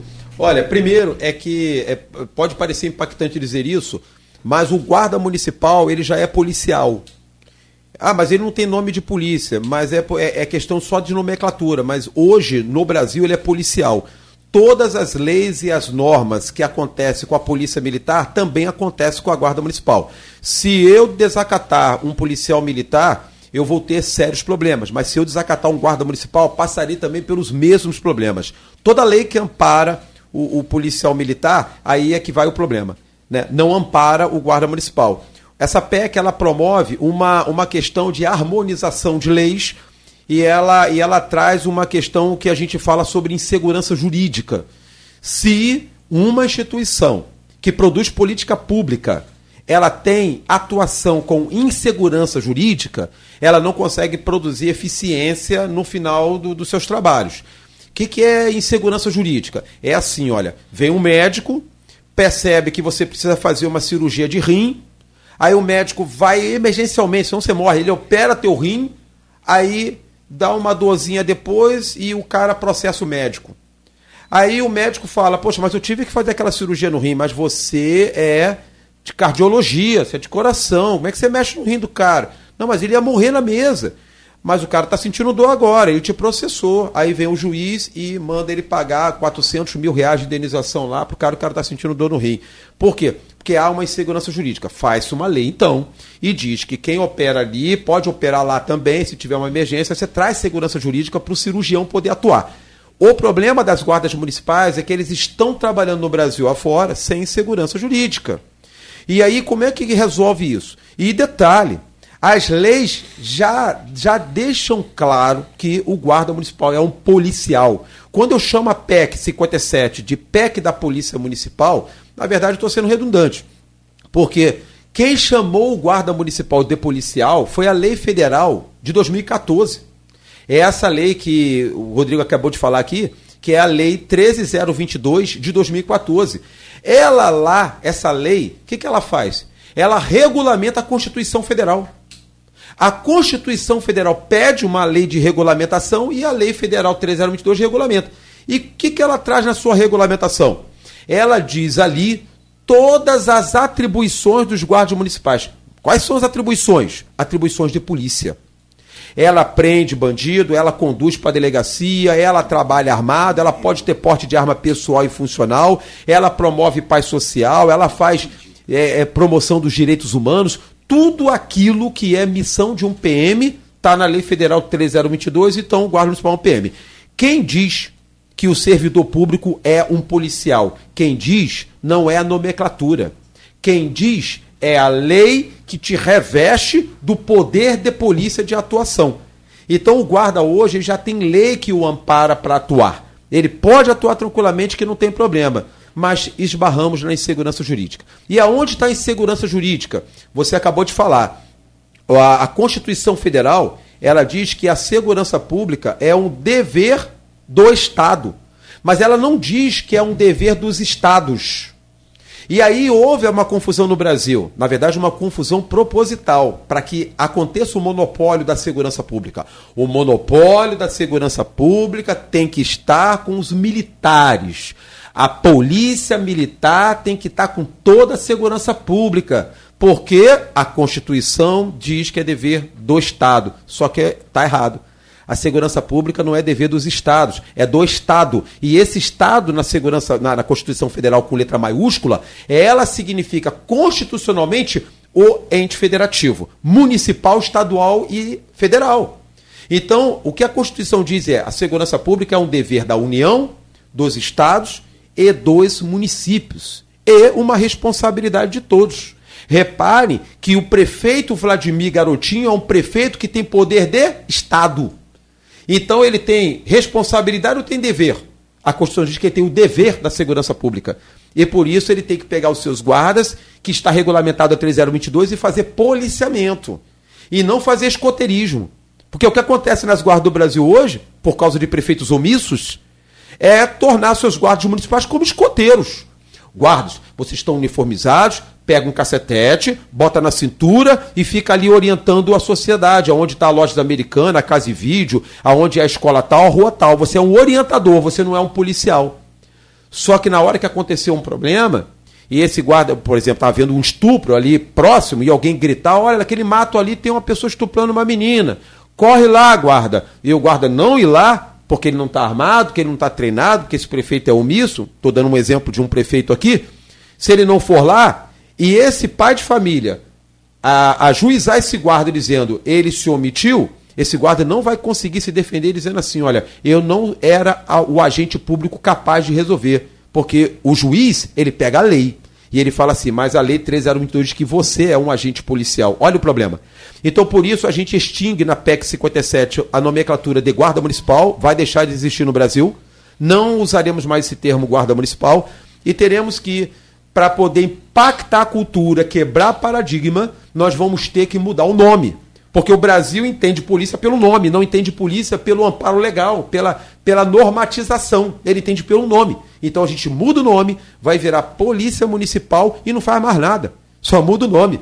Então como é que a gente muda esse nome? A gente vai lá na Constituição Federal, artigo 144, e traz a Guarda Municipal lá para cima para ficar juntinho naquele elenco que tem ali, onde está Polícia Militar, Polícia Civil, Polícia Federal, Rodoviária Federal, Polícia Penal, Guarda Municipal. Põe ali todo mundo junto. Aí colocou ali todo mundo junto, já vai trazer segurança jurídica para o Supremo Tribunal Federal, para o Superior Tribunal de Justiça ou para os TJs dos estados. Traz segurança jurídica.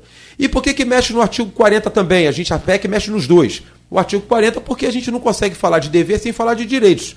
Eu não consigo pegar hoje um, um, um servidor público e dizer que ele vai ter mais cobrança sem dar a ele o direito que todos os policiais têm, que é o direito previdenciário, mas isso é pequeno.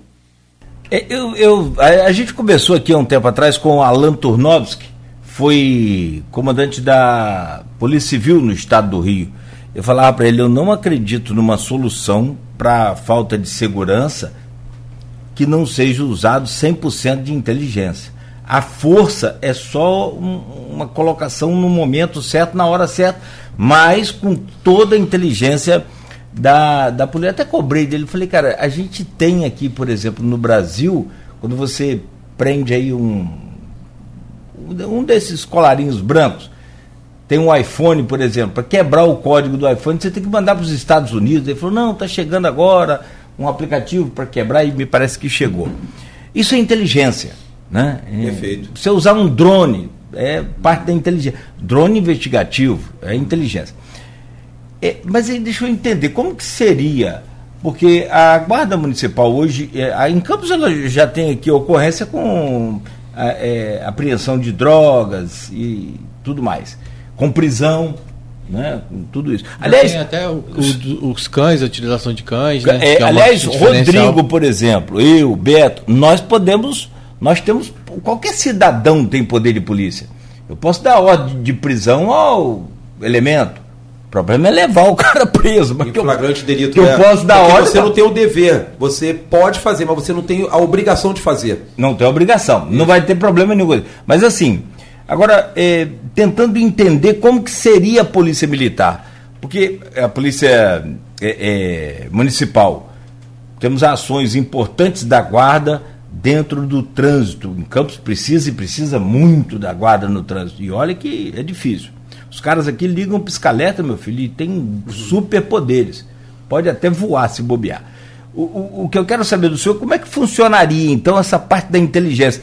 A Polícia Municipal, que é a, hoje a Guarda Municipal, faria operações como essa que foi feita ontem com a Polícia Militar, a Polícia Civil na Baixada para combater a. E teve participação da Guarda. Teve participação da Guarda. Mas a, a, a própria polícia municipal faria isso de forma independente, uma ação numa boca de fumo? Não, não, não. Não, não, porque, não era ele, não, é esse o propósito. Porque a PEC 57, que transforma as guardas eh, da nomenclatura de polícia municipal e resolve o problema de segurança jurídica, não vai fazer com que essas guardas municipais atuem com a atuação, com, com os deveres da polícia civil, com a polícia investigativa, por exemplo é, é, não vai fazer com que os guardas municipais façam o papel de polícia militar, que deveria ser o papel de polícia militar. Por exemplo, papel de polícia militar estadual, é, retomada de território. Você tem uma, uma, um local que virou uma comunidade dominada pelo tráfico. Então o poder de Estado perdeu. Perdeu aquela região. A PM tem que. Aí sim tem que pegar o seu pessoal e fazer igual foi feito antigamente com aquela questão da UPP, e, é, é, na época do governo Sérgio Cabral. Aí eles entraram com a força do Estado e eles conseguiram tomar o território. Isso é papel de polícia militar. Polícia Militar também, em conjunto com a Polícia Federal, no combate às drogas, no combate ao tráfico de drogas, boca de fumo. Repare o seguinte, que a Guarda Municipal ela tem um papel de prevenção. Esse é o papel dela. Ela tem que prevenir, ela tem que ficar no trânsito, ela tem que ficar nas praças, nos jardins, nas escolas, ela tem que atuar na cidade de forma aproximada para justamente permitir com que a PM fique desafogada. A PM tenha mais, possa respirar mais e ela consiga se concentrar no dever dela, que é um dever de uma polícia mais ampla, uma polícia de assuntos do Estado. Por exemplo, se você conversar, entrevistar, pense numa entrevista assim com uma pessoa dessa, porque é muito enriquecedor. Uma pessoa que trabalha como, como operador do 190, um policial militar que trabalha no, como operador do 190. Ele conta histórias que você não imagina. 90% do, do, do que se solicita ali é 90%. Lei do barulho, aquela questão do silêncio, é o meu vizinho deixa o som alto, aí liga 190, briga de bar, que eu tomei uma cachaça, outro também tomou, jogamos ali um baralho e começou a pancadaria, briga de bar, e na rua, acidente de trânsito que gera pancadaria. Isso é 90% dos casos 90. Agora, repare que tudo isso está dentro da cidade. O camarada bateu o carro no outro, eles começam uma pancadaria ali, ligam o 90, o guarda já deveria estar ali, mas ele não está. E se estiver na forma escoteirismo, ele também não resolve, porque ele vai apanhar também. É preciso ter um equipamento. A arma de fogo, gente, não é. A ideia da arma de fogo na cintura de um policial não é para matar. É primeiramente para o agente se defender. E ele demonstrar que ele tem força para se defender e também poder de progredir na sua força, caso necessário. Então, isso aí, o trabalho da Guarda Municipal seria prevenção. Na somente. verdade, a polícia militar foi criada para isso. E é lema da polícia: é proteger e servir, servir e proteger. Perfeito. Que também é, é isso, é, isso é o, o lema da polícia militar mas isso acaba sendo também de todos da segurança pública. Sim. E, e, e, a gente quer muito que essas coisas se resolvam no Brasil com muita, muita velocidade. Porque... Então, isso que eu queria saber. A questão da PEC. Sim. Ela, ela foi proposta, tem lá mais de 320 assinaturas, que é muito importante, mas como é que está a tramitação? Como colocar isso? Você acha que que vai ter uma boa aceitação, vai passar, pode ter é, algum impedimento jurídico também? É, como é que é isso? Eu penso que nós não deveremos ter impedimento jurídico porque aconteceu com o agente penitenciário, o que alguns chamam de carcereiro. O agente penitenciário usava aquele coletinho, atuava nos, nas penitenciárias, nos presídios, eles eram agente penitenciário e depois isso modificou da mesma maneira como nós estamos fazendo com a Guarda Municipal mudou a nomenclatura e passaram a ser de, de, denominados como Polícia Penal.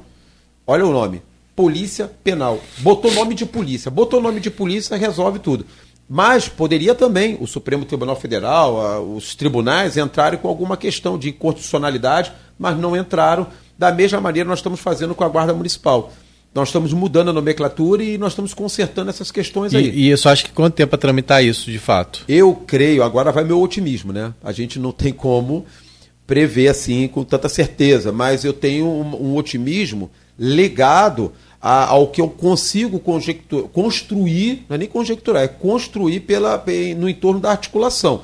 Conforme a articulação avança e ela está boa, eu vejo que a gente pode conseguir mais velocidade na aprovação. E essa aprovação dela, eu creio para o ano que vem. Em que momento? Eu creio que no primeiro semestre a gente avance na Câmara e no segundo semestre a gente deve avançar no Senado Federal. Uhum.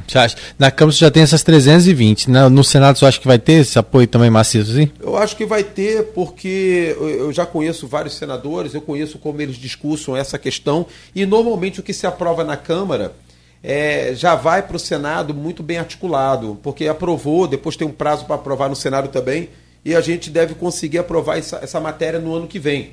E aí o que está acontecendo em Campo de Goitacazes terá que acontecer em todas as cidades do nosso Brasil. Aí vai ser por obrigação, porque é constitucional.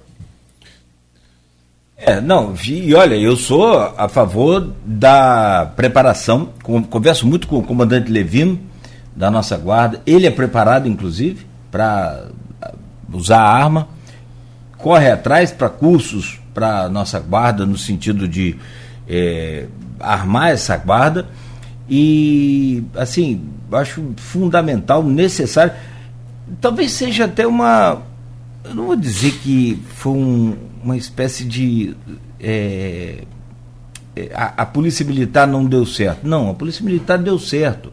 O problema é que a gente tem regras, como você disse aí, o caso do, do, do processo do médico e do policial. A gente tem uma série de regras para o policial militar e não, os bandidos não têm. Os caras crescem. Perfeito, é. Os caras crescem a todo vapor. Exato. Eles compram arma. Outro dia tem um, vazou um áudio aí nacional, o cara reclamando do calibre da arma, que estava ponto, ponto 40. E como assim o cara está reclamando? Mas esse áudio que vazou, você repara que vazou porque e, e publicizou porque há uma, uma inteligência atuando na área. É inteligência. E quando você fala de inteligência, Cláudio, eu quero lembrar aqui, por exemplo, assim. É, teve aquele caso dos médicos que foram é, covardemente assassinados lá em Copacabana. Naquele caso ali, é, havia ali uma, uma briga de uma facção criminosa e contra um miliciano. Esse miliciano é de nome é, Taylor, Taylor de Alcântara Pereira. Esse miliciano, muito conhecido na região, camarada morador ali de Copacabana, da Barra, daquelas regiões ali também. É, tem casa na Barra, tem casa em Copacabana mas ele era muito conhecido em Copacabana. Mas era um camarada que a polícia militar está atrás dele há anos. Ele está barbarizando e errando na cidade, cometendo crime há anos. E aí a lógica disse: eu tenho que pegar num fuzil, entrar no local, fazer trocação, muitas mortes vão acontecer para poder chegar a prender esse cara. Inibia a polícia militar de fazer ação enérgica porque também eles não querem. Hoje o governador Cláudio Castro tem preocupação de dizer assim: vamos entrar em tal lugar, prender tal traficante que está lá, Porque ele sabe que se entrar, vão morrer aí 15, 20 pessoas, bala perdida, vão pegar em crianças, senhoras, idosos, moradores. E aí acontece que a gente tem um problema, porque não se entra para não ter o confronto, para não ter depois toda aquela problemática e o camarada ficar solto. Só que tem um detalhe. Um daqueles médicos ali, que morreu, foi irmão de uma deputada federal, a Sâmia Bonfim. E aí o caso repercutiu de uma maneira tal que a Polícia Federal entrou no circuito. Cara, na boa, na boa. Polícia Federal entra no circuito e no dia seguinte tá o cara algemado sendo preso. No dia seguinte, esse Taylor. E aí quando ele foi preso, eu olhei, eu fiquei, meu Deus, esse cara que há anos a PM está tentando prender. Qual foi a lógica que a PM não tentou usar para prender e não prendeu? E qual foi a lógica que a PF usou para prender e prendeu e não deu um tiro, cara? Não soltou uma granada, não teve bala perdida, não teve nada. O camarada foi pego com a família. Aí você prende um cara perigoso desse de uma forma suave, porque ali foi usado a inteligência, o rastreio. Então é óbvio que a inteligência, a tecnologia, a forma tática de agir, gente, vagabundo de alta periculosidade se prende quando ele vai para a praia com a família. Se prende quando ele está lá no, no, no, meio social. Uma hora esses caras vão dar mole e é ali que se prende. Eu não posso entrar no local que tem muitos moradores para pensar numa trocação de tiro para tentar alcançar o camarada para prender ele. Isso é o que está sendo usado aqui. Eu queria falar sobre isso porque, Cláudio, você fala muito sobre inteligência, tecnologia, e esse exemplo que a Polícia Federal fez, para mim, foi nota 10. Aqui eu não estou falando de ideologia. Aí cabe a pergunta por que, que a nossa Polícia Militar e Civil não usam. Perfeito. O que está acontecendo? Sabe? É falta de investimento, estrutura. As delegacias não estão com condições de avançar nessa questão da tecnologia da inteligência. Porque eu te digo que, da mesma maneira que prendeu o Taylor, que, que foi um, do, um dos causadores do problema que aconteceu em Copacabana, então daria para prender todos esses chefes de tráfico também, todos esses chefes de milícia. Eu estou falando dos chefes, porque os pequenininhos depois é fácil, mas os chefões dá para prender. Então esse tipo de policiamento é também o que eu almejo. Esse policiamento de prevenção, de tecnologia, de informação, de inteligência, de proximidade. É o que a gente precisa falar no Brasil hoje e em dia. O cara parecia com o médico, hein? Parecia demais, né? Parecia demais. Até a barba, do corpo, que tudo, azar, né, cara? É, Doideira. Mas quando ele foi preso, ele tava carequinha, todo careca e sem barba. Ah, mas aí ele já. É, é, jeito. É, eu sei que a gente está na, na reta final, né? Mas recebeu um deputado federal não perguntar também sobre política, né? É, Por favor. Política eleitoral também não, é, não existe, né? Então eu queria que o senhor falasse, sei que o tempo está curto, mas como é que o senhor está aqui em Campos presente aqui em Campos. Como é que o senhor tem visto a questão do cenário eleitoral no município? A gente está já para entrar numa eleição, eu dei um panorama mais cedo de como é que está essa disputa é, entre Garotinhos e Bacelar e as consequências disso. Como que o senhor avalia esse cenário aqui em Campos? O senhor pretende, a, tem acompanhado, vai acompanhar o pleito aqui? O senhor também vai direcionar suas atenções a voltar à Câmara do Rio? Como é que vai ser isso? Não, eu tenho interesse político, sim, em Campo dos Goitacazes, no sentido de, de acreditar e torcer que a população, os servidores, os guardas municipais de Campo de Goitacazes, que são muito amadurecidos politicamente, mas eu quero atentar aqui para os servidores de um modo geral, sabe? Assim, a, o parlamento ele é composto por representantes da sociedade. É um erro imaginar que todos que compõem o parlamento representam a sociedade como igual, como um todo. Não. Parlamento é justamente para isso, é para que ali haja é, um, um, um, é, diversas opiniões, diversos segmentos da sociedade. É preciso sim que haja ali pessoa que representa determinados bairros, mas vai ter um outro que representa outros bairros, porque senão você só vai ter inclinação para um local, não vai ter inclinação para outro, tem que asfaltar o outro lado também, praça. Então o parlamento tem que ser composto, na minha visão, por pessoas que se preocupam com direitos humanos. Então, sociedade de campos, campista, elejam. Se você é do segmento dos direitos humanos, eleja os direitos humanos. Se você é do segmento da pessoa com deficiência física, do segmento do autista, do segmento religioso, do segmento do servidor público, da guarda municipal, eleja seus representantes. O parlamento vai ficar maravilhoso. Não vai ter inclinação só para um lado. Tomem cuidado com os youtubers. Porque esses não querem produzir política pública, eles querem lacrar em rede social e vale tudo para quem quer lacrar. Foque em quem está trabalhando. Existe aquele personagem na rede social que está mostrando que ele está renunciando à própria família para ficar ali todo dia lutando pelo seu segmento. E na hora das eleições, ano que vem tem eleição de vereador, tem eleição de prefeito, tem eleição principalmente de vereador, você vai se esquecer daquele camarada que te representa na política pública e vai focar no cara que laca na rede social. Não faça isso. Então, qual é a minha preocupação? É que Campo de Goitacazes eleja seus representantes de fato que trabalhem com política pública de fato. Aquele camarada do servidor público, do, do da, da, saúde, da guarda municipal e, e dos professores e do autista, como eu falei aqui para não ser repetitivo. E na questão é, para a prefeitura, eu vou assistir o que vai acontecer, embora eu acho que é, o campo já está praticamente meio que decidido, né, pelo que a gente vem acompanhando aí. Mas eu estou gostando muito da, da, do trabalho de Vladimir Garotinho. Quero dizer também que eu sei que tem. Você falou de Bacelária, é, tem Caio Viana, tem, tem essa corrida toda que está acontecendo no cenário até político. Até Pombel estão cogitando aqui. A, a, até, o, até o Pombel, né? Já falei que o Pombel é para que vocês depois perguntem para ele por que é Pombel. Ele sabe muito bem, é assim que eu o chamo. Mas tem, ele também está cogitando para cá, porque ele é um lacrador de rede social, né? ele é um youtuber, ele não se preocupa com política pública, ele tem que lacrar, tem que botar um colete caracterizado. E, e, tem que ter essa, essa aparência. Falando em representante de segmentos, desculpa interrompê-la, a hora vai voando aqui, 9 e 1 já. Nós não temos uma mulher na Câmara. Olha isso. 25. 25, 25 vereadores. 25 vereadores. Homens. Cadê as, onde estão as mulheres? Sabe? A questão da causa racial. Isso tudo tem que ter. E eu não sou de esquerda, nem, nem faço trabalho pela direita, embora eu seja evangélico, sou tenho cargo na Igreja Assembleia de Deus. É, é, é, tenho uma inclinação para dizer que eu sou um conservador na questão de princípios, isso tudo aí. Mas eu isso, gosto... isso, isso se caracteriza como então? Eu, eu, eu, não gosto de levantar a bandeira da direita. Uhum. Eu sou da direita. E até porque eu diria isso em tempos atrás. Eu sou de direita em tempos atrás. Mas hoje a direita ficou estigmatizada com o negócio de Bolsonaro. É Bolsonaro, direita você é Bolsonaro. E eu não sou Bolsonaro.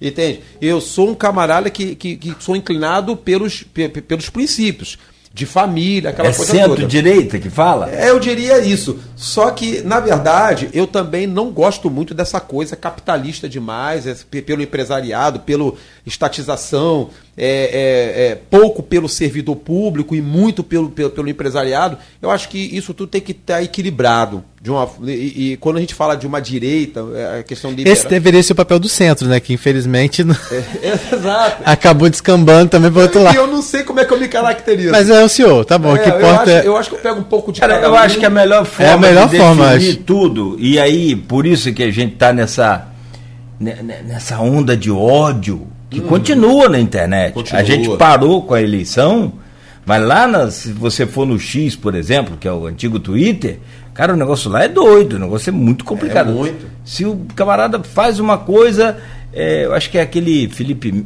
É, aquele. É, Felipe Neto. Felipe Neto, obrigado. Ele dá uma para a esquerda, aí ele tem o patrocínio lá de um docinho daquele. Uhum.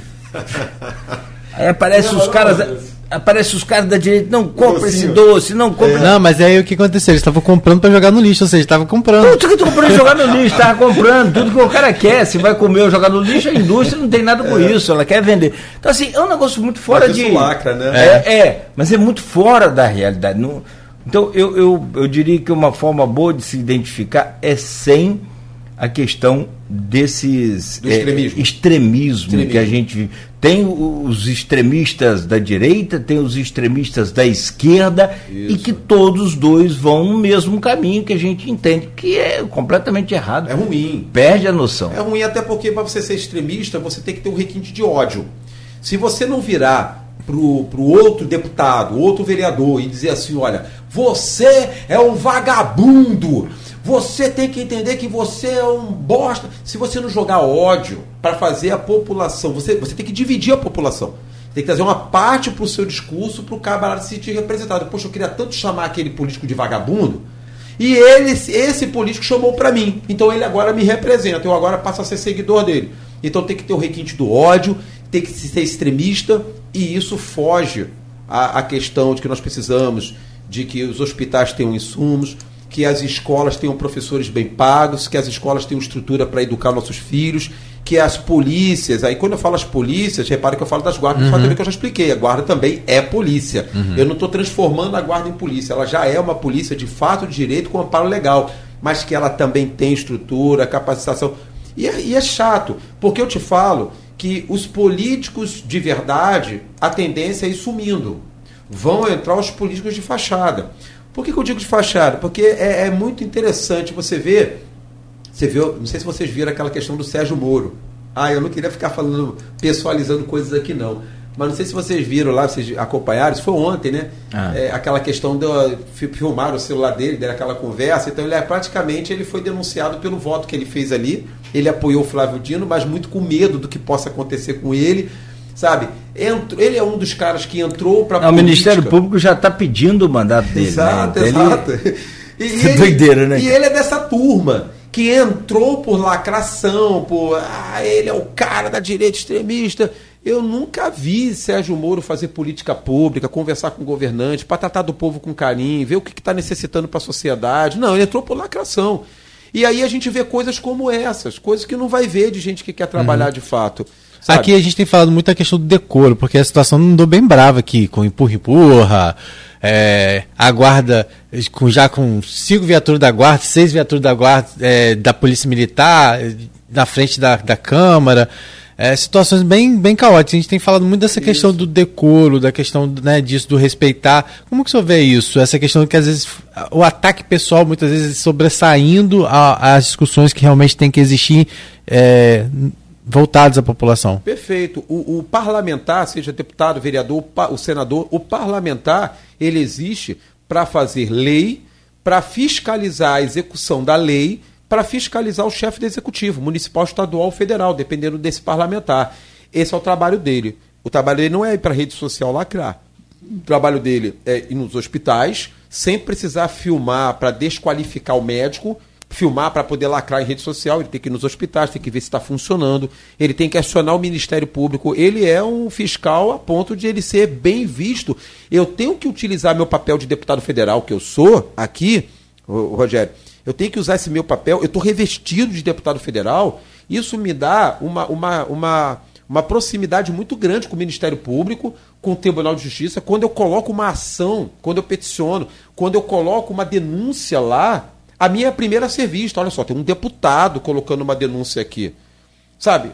Quais foram as denúncias que esse trio aí, o trio youtuber lá da Alerj, fez em relação à máfia dos reboques? Nenhuma. Quais foram as denúncias que ele fizeram em relação à indústria das multas? Nenhuma. Mas quantas vezes eles falaram essas palavras? Quatro mil vezes, dez mil vezes. Eles falam porque lacra, mas na hora de usar o papel dele parlamentar para fazer lá a denúncia, ele não faz, porque não tem base, porque não tem prova. Porque vale falar, vale a narrativa. Então, quando eu ofendo o outro parlamentar, aquilo ali está me projetando em votos, mas não está resolvendo o problema da sociedade. Quando eu fico lacrando, ofendendo, xingando, exalando ódio para dividir opinião pública, e eu fico fazendo isso no parlamento, na verdade eu estou tratando o cidadão como palhaço. Então você, cidadão, quando entra na internet e vê os deputados, e às vezes um pega na camisa, na, no paletó do outro e puxa, e você vê aquela cena de um puxando o outro, você é vagabundo, vagabundo é você. Aquilo ali é circo. Eu tô lá dentro e tô falando para vocês. Quando acaba ali, a gente vai para aquele.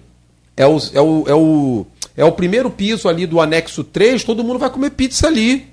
A gente senta junto ali, senta esquerda, direita, e a gente come joelho, toma um, um, um, suco que tem ali, que eu não gosto muito daquele suco ali do anexo 3, e quando você olha ali, tá bolo sentado junto com o Eduardo Bolsonaro, tá todo mundo junto.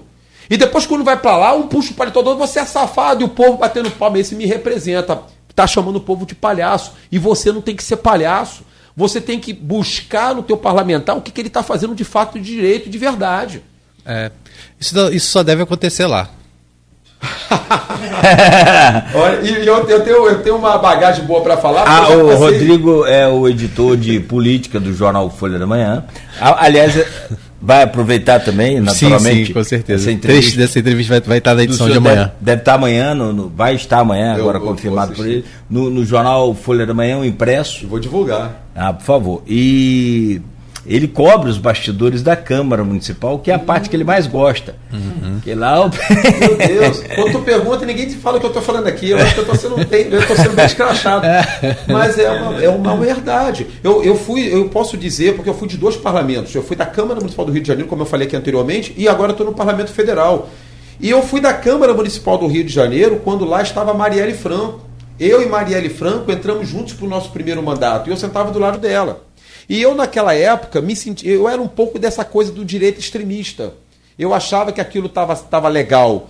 E, e eu estava nessa onda também, era 2018 nessa época, e Marielle Franco estava ali. E nós fizemos debates acirrados, eu e ela. Ela dizendo que a guarda armada vai matar a criança na escola com bala perdida, a guarda armada vai matar a camelô. Ela dizia essas coisas. E eu enfrentava ela ali num debate franco. A gente tem muitos debates na TV Câmara, botar no youtuber aí. Jones Moura, Marielle Franco, vai encontrar vários debates nossos acirrados. E ali, aquilo ali, eu percebia que crescia a minha rede social, meu Facebook saltou de 10 mil para 80 mil seguidores em três meses. Eu falei, caramba, essa coisa de lacrar, de bater um no outro, isso realmente alavanca. Só que quando acabava ali o porradeiro, desculpa falar assim, mas o porradeiro entre mim e Marielle Franco, a gente saía depois para andar abraçado e brincar lá na Câmara de Vereadores. A gente ia na cantina, a gente zoava um outro, conversava. Eu, David Miranda, saudoso David Miranda, que faleceu, que era, que era comigo também vereador e depois virou deputado federal, muito né, ativista nessa causa da LGBT. E a gente junto ali, tá ele LGBT, a Marielle Franco pela esquerda extremista, eu ali no meio, depois a gente saía todo mundo para brincar, para conversar. Então essa coisa aí, gente, da, do, da pancadaria, saiu agora uma foto, eu, se vocês entrarem no Instagram agora do Eduardo Bolsonaro, deputado federal Eduardo Bolsonaro, vocês vão ver lá que ele está se defendendo de uma fotografia dele apertando a mão e sorrindo para Flávio Dino. E ele se defendendo porque tem um YouTube aí que vazou essa foto. E ele tá, não, eu apertei a mão e sorri. Não foi porque eu sou a favor dele, não, não, gente. Porque nos bastidores a gente se abraça, aperta a mão, sorri mesmo. Mas na rede social eu tenho que dizer que ele é um demônio, expressão do ódio. Tem que acabar. Eu tenho que revelar isso, eu tenho que deflagrar isso daqui, porque a população não pode ser palhaça diante desse cenário parlamentar que está hoje aí. Porque em 2018 isso tudo começou elegendo Jair Bolsonaro, elegendo aquela turma toda da esquerda e da direita. Nós passamos por essas eleições extremistas de 2018 e de lá para cá eu pensei que isso ia diminuir, está aumentando. E, está difícil, meu amigo. Hoje eu tô, eu tô na comissão de Segurança Pública e Combate ao Crime Organizado da Câmara Federal. Olha o nome. Segurança Pública e Combate ao Crime Organizado. Assiste uma sessão ao vivo. Terça-feira, 14h30. Entra no YouTube, Câmara Federal, Comissão de Segurança, tá ao vivo. Terça-feira, 14h30. Vai vir agora semana que vem. Assiste lá. Quando você assistir, você vai vomitar, você enoja. Não tem nada para a sociedade, só tem lacração. Não porque eu fiz a minha mesmo, não porque eu sou negacionista. Você fez o L, você apresenta. Você... Meu Deus, é só isso que tem lá, cara. É preocupante. E não tem nada contra o combate ao crime organizado. Não tem. E a gente está nesse apelo. E quando eu faço esse, essa, essa luta para que as guardas municipais venham evoluir, para poder trazer esse equilíbrio, essa proteção, essa paz social, eu não estou dizendo que isso é a solução da segurança pública. Isso é só um pedacinho do que eu posso fazer. Porque muito mais coisas, bem falou o Cláudio aqui, quero novamente parabenizar o Cláudio, parabenizar todos vocês pelo trabalho que vocês fazem. Quero até fazer um apelo aqui para que os ouvintes da Rádio Folha venham a compartilhar as mídias desse trabalho, porque isso é muito importante também, compartilhe esse trabalho de vocês. Mas quero parabenizar, Cláudio, porque quando você fala de inteligência, tecnologia, informação, centro de controle operacional, câmeras, As monitoramento, vitais, vitais, o patrulhamento. É. Cara, a gente já não fala mais hoje de patrulhamento. Desculpa, até parece com um desabafo, mas sabe o que, que virou a PM no Rio de Janeiro?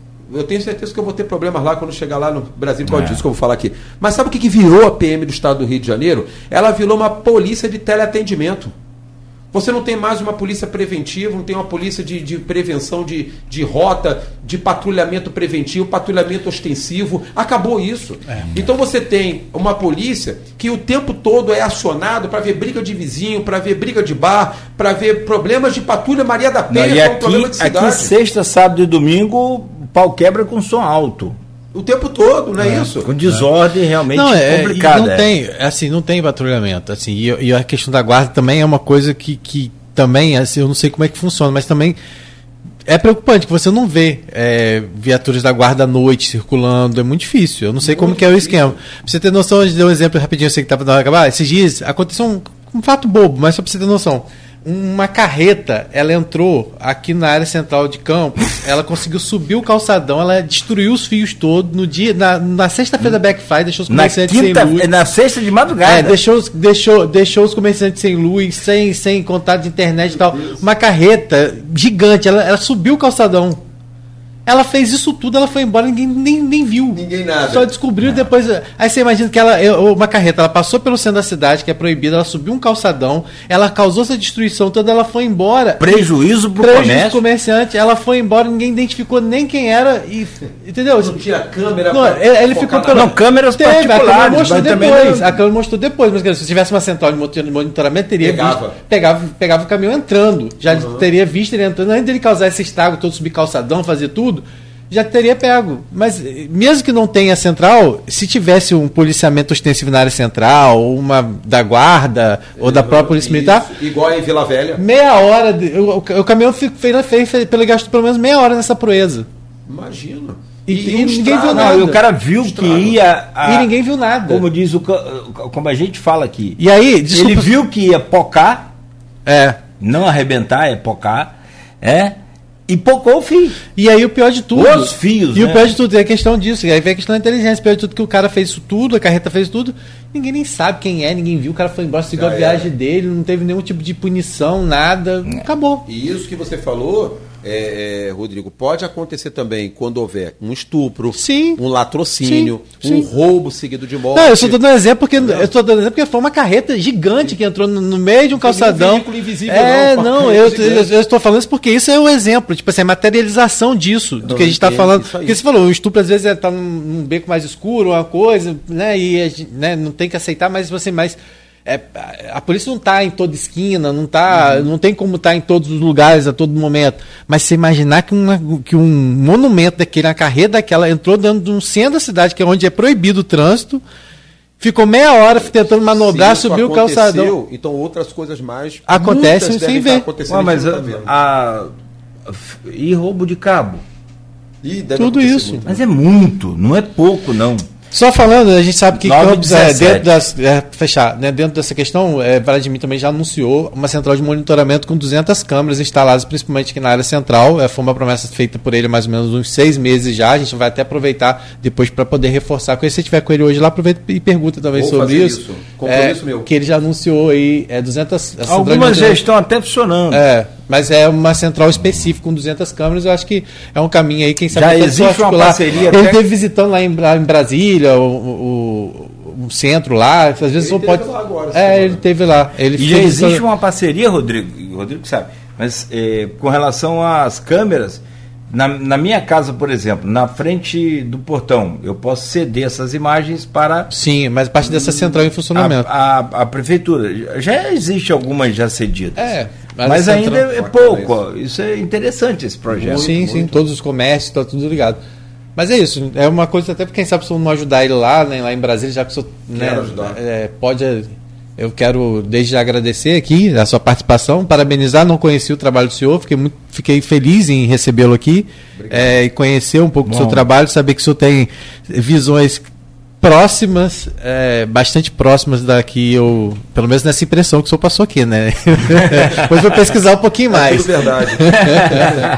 não é truque, não. não mas eu não é, sou youtuber. Ele é sincero, ele falou que dos bastidores também. Depois vou pesquisar um pouquinho mais, mas assim, eu fiquei feliz de ver que a gente tem hoje um representante né, no, em Brasília, do estado do Rio de Janeiro, com essa visão né, de tudo, da questão da preocupação da segurança, mas também com essa visão política que é bastante interessante, que é evitar cada vez mais esse, essa polarização né, e, e, e, e atuar de acordo com o que realmente percebe, né? Ou seja, de proximidade.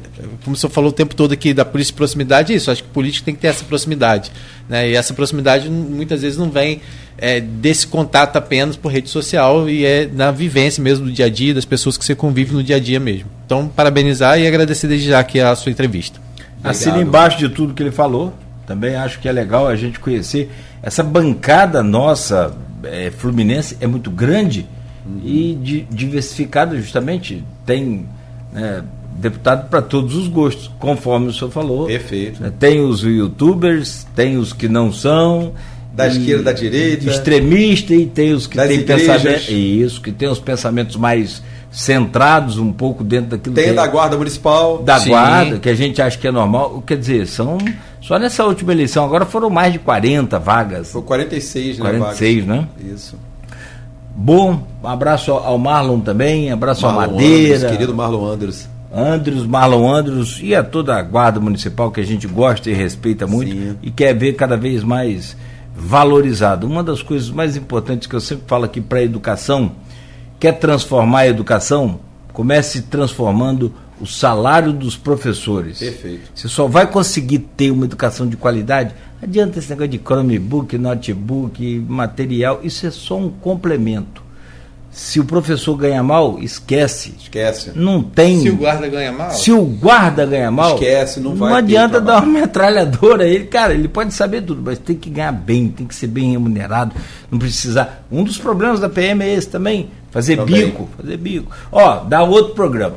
Grande abraço para o senhor, muito obrigado. E, e sempre que estiver por Campos mantenha contato para a gente tentar encaixá-lo aqui na pauta. Eu que agradeço, Cláudio, eu agradeço e... Ah, o senhor não respondeu, só ah, para finalizar. E o senhor agora aí, vai, vai tentar a Câmara Municipal de novo do Rio de Janeiro, como é que vai ser? Nós estamos conversando, porque é um assunto um pouco partidário, nós estamos conversando lá, mas de repentemente eu, eu posso vir sim, porque se eu vier e, e ganhar para vereador da capital do Rio de Janeiro, eu, como vereador eleito, eu continuo suplente, como hoje eu estou, de deputado federal. Uhum. E aí, havendo vaga para deputado federal, como deve haver, porque esses que estão hoje atuando como secretários são é, é, é, fortalezas desses governos, uhum. como esse deputado do governo do Estado, dos que estão hoje no município do Rio de Janeiro. Uhum. Então, acontecendo a vaga lá em Brasília, eu consigo me licenciar da Câmara Municipal do Rio de Janeiro e retornar a Brasília fazer o papel que eu gosto muito de deputado federal, porque a gente consegue Mas não perde a vaga de vereador também. E não perca de vereador, porque eu saio licenciado. Entra o suplente. Entra meu suplente de vereador lá, assumo é, e eu continuo eu ia falar, não faz sentido, né? Entre vereador aí, então, e Então isso a permanência do senhor no PSD é dado como certo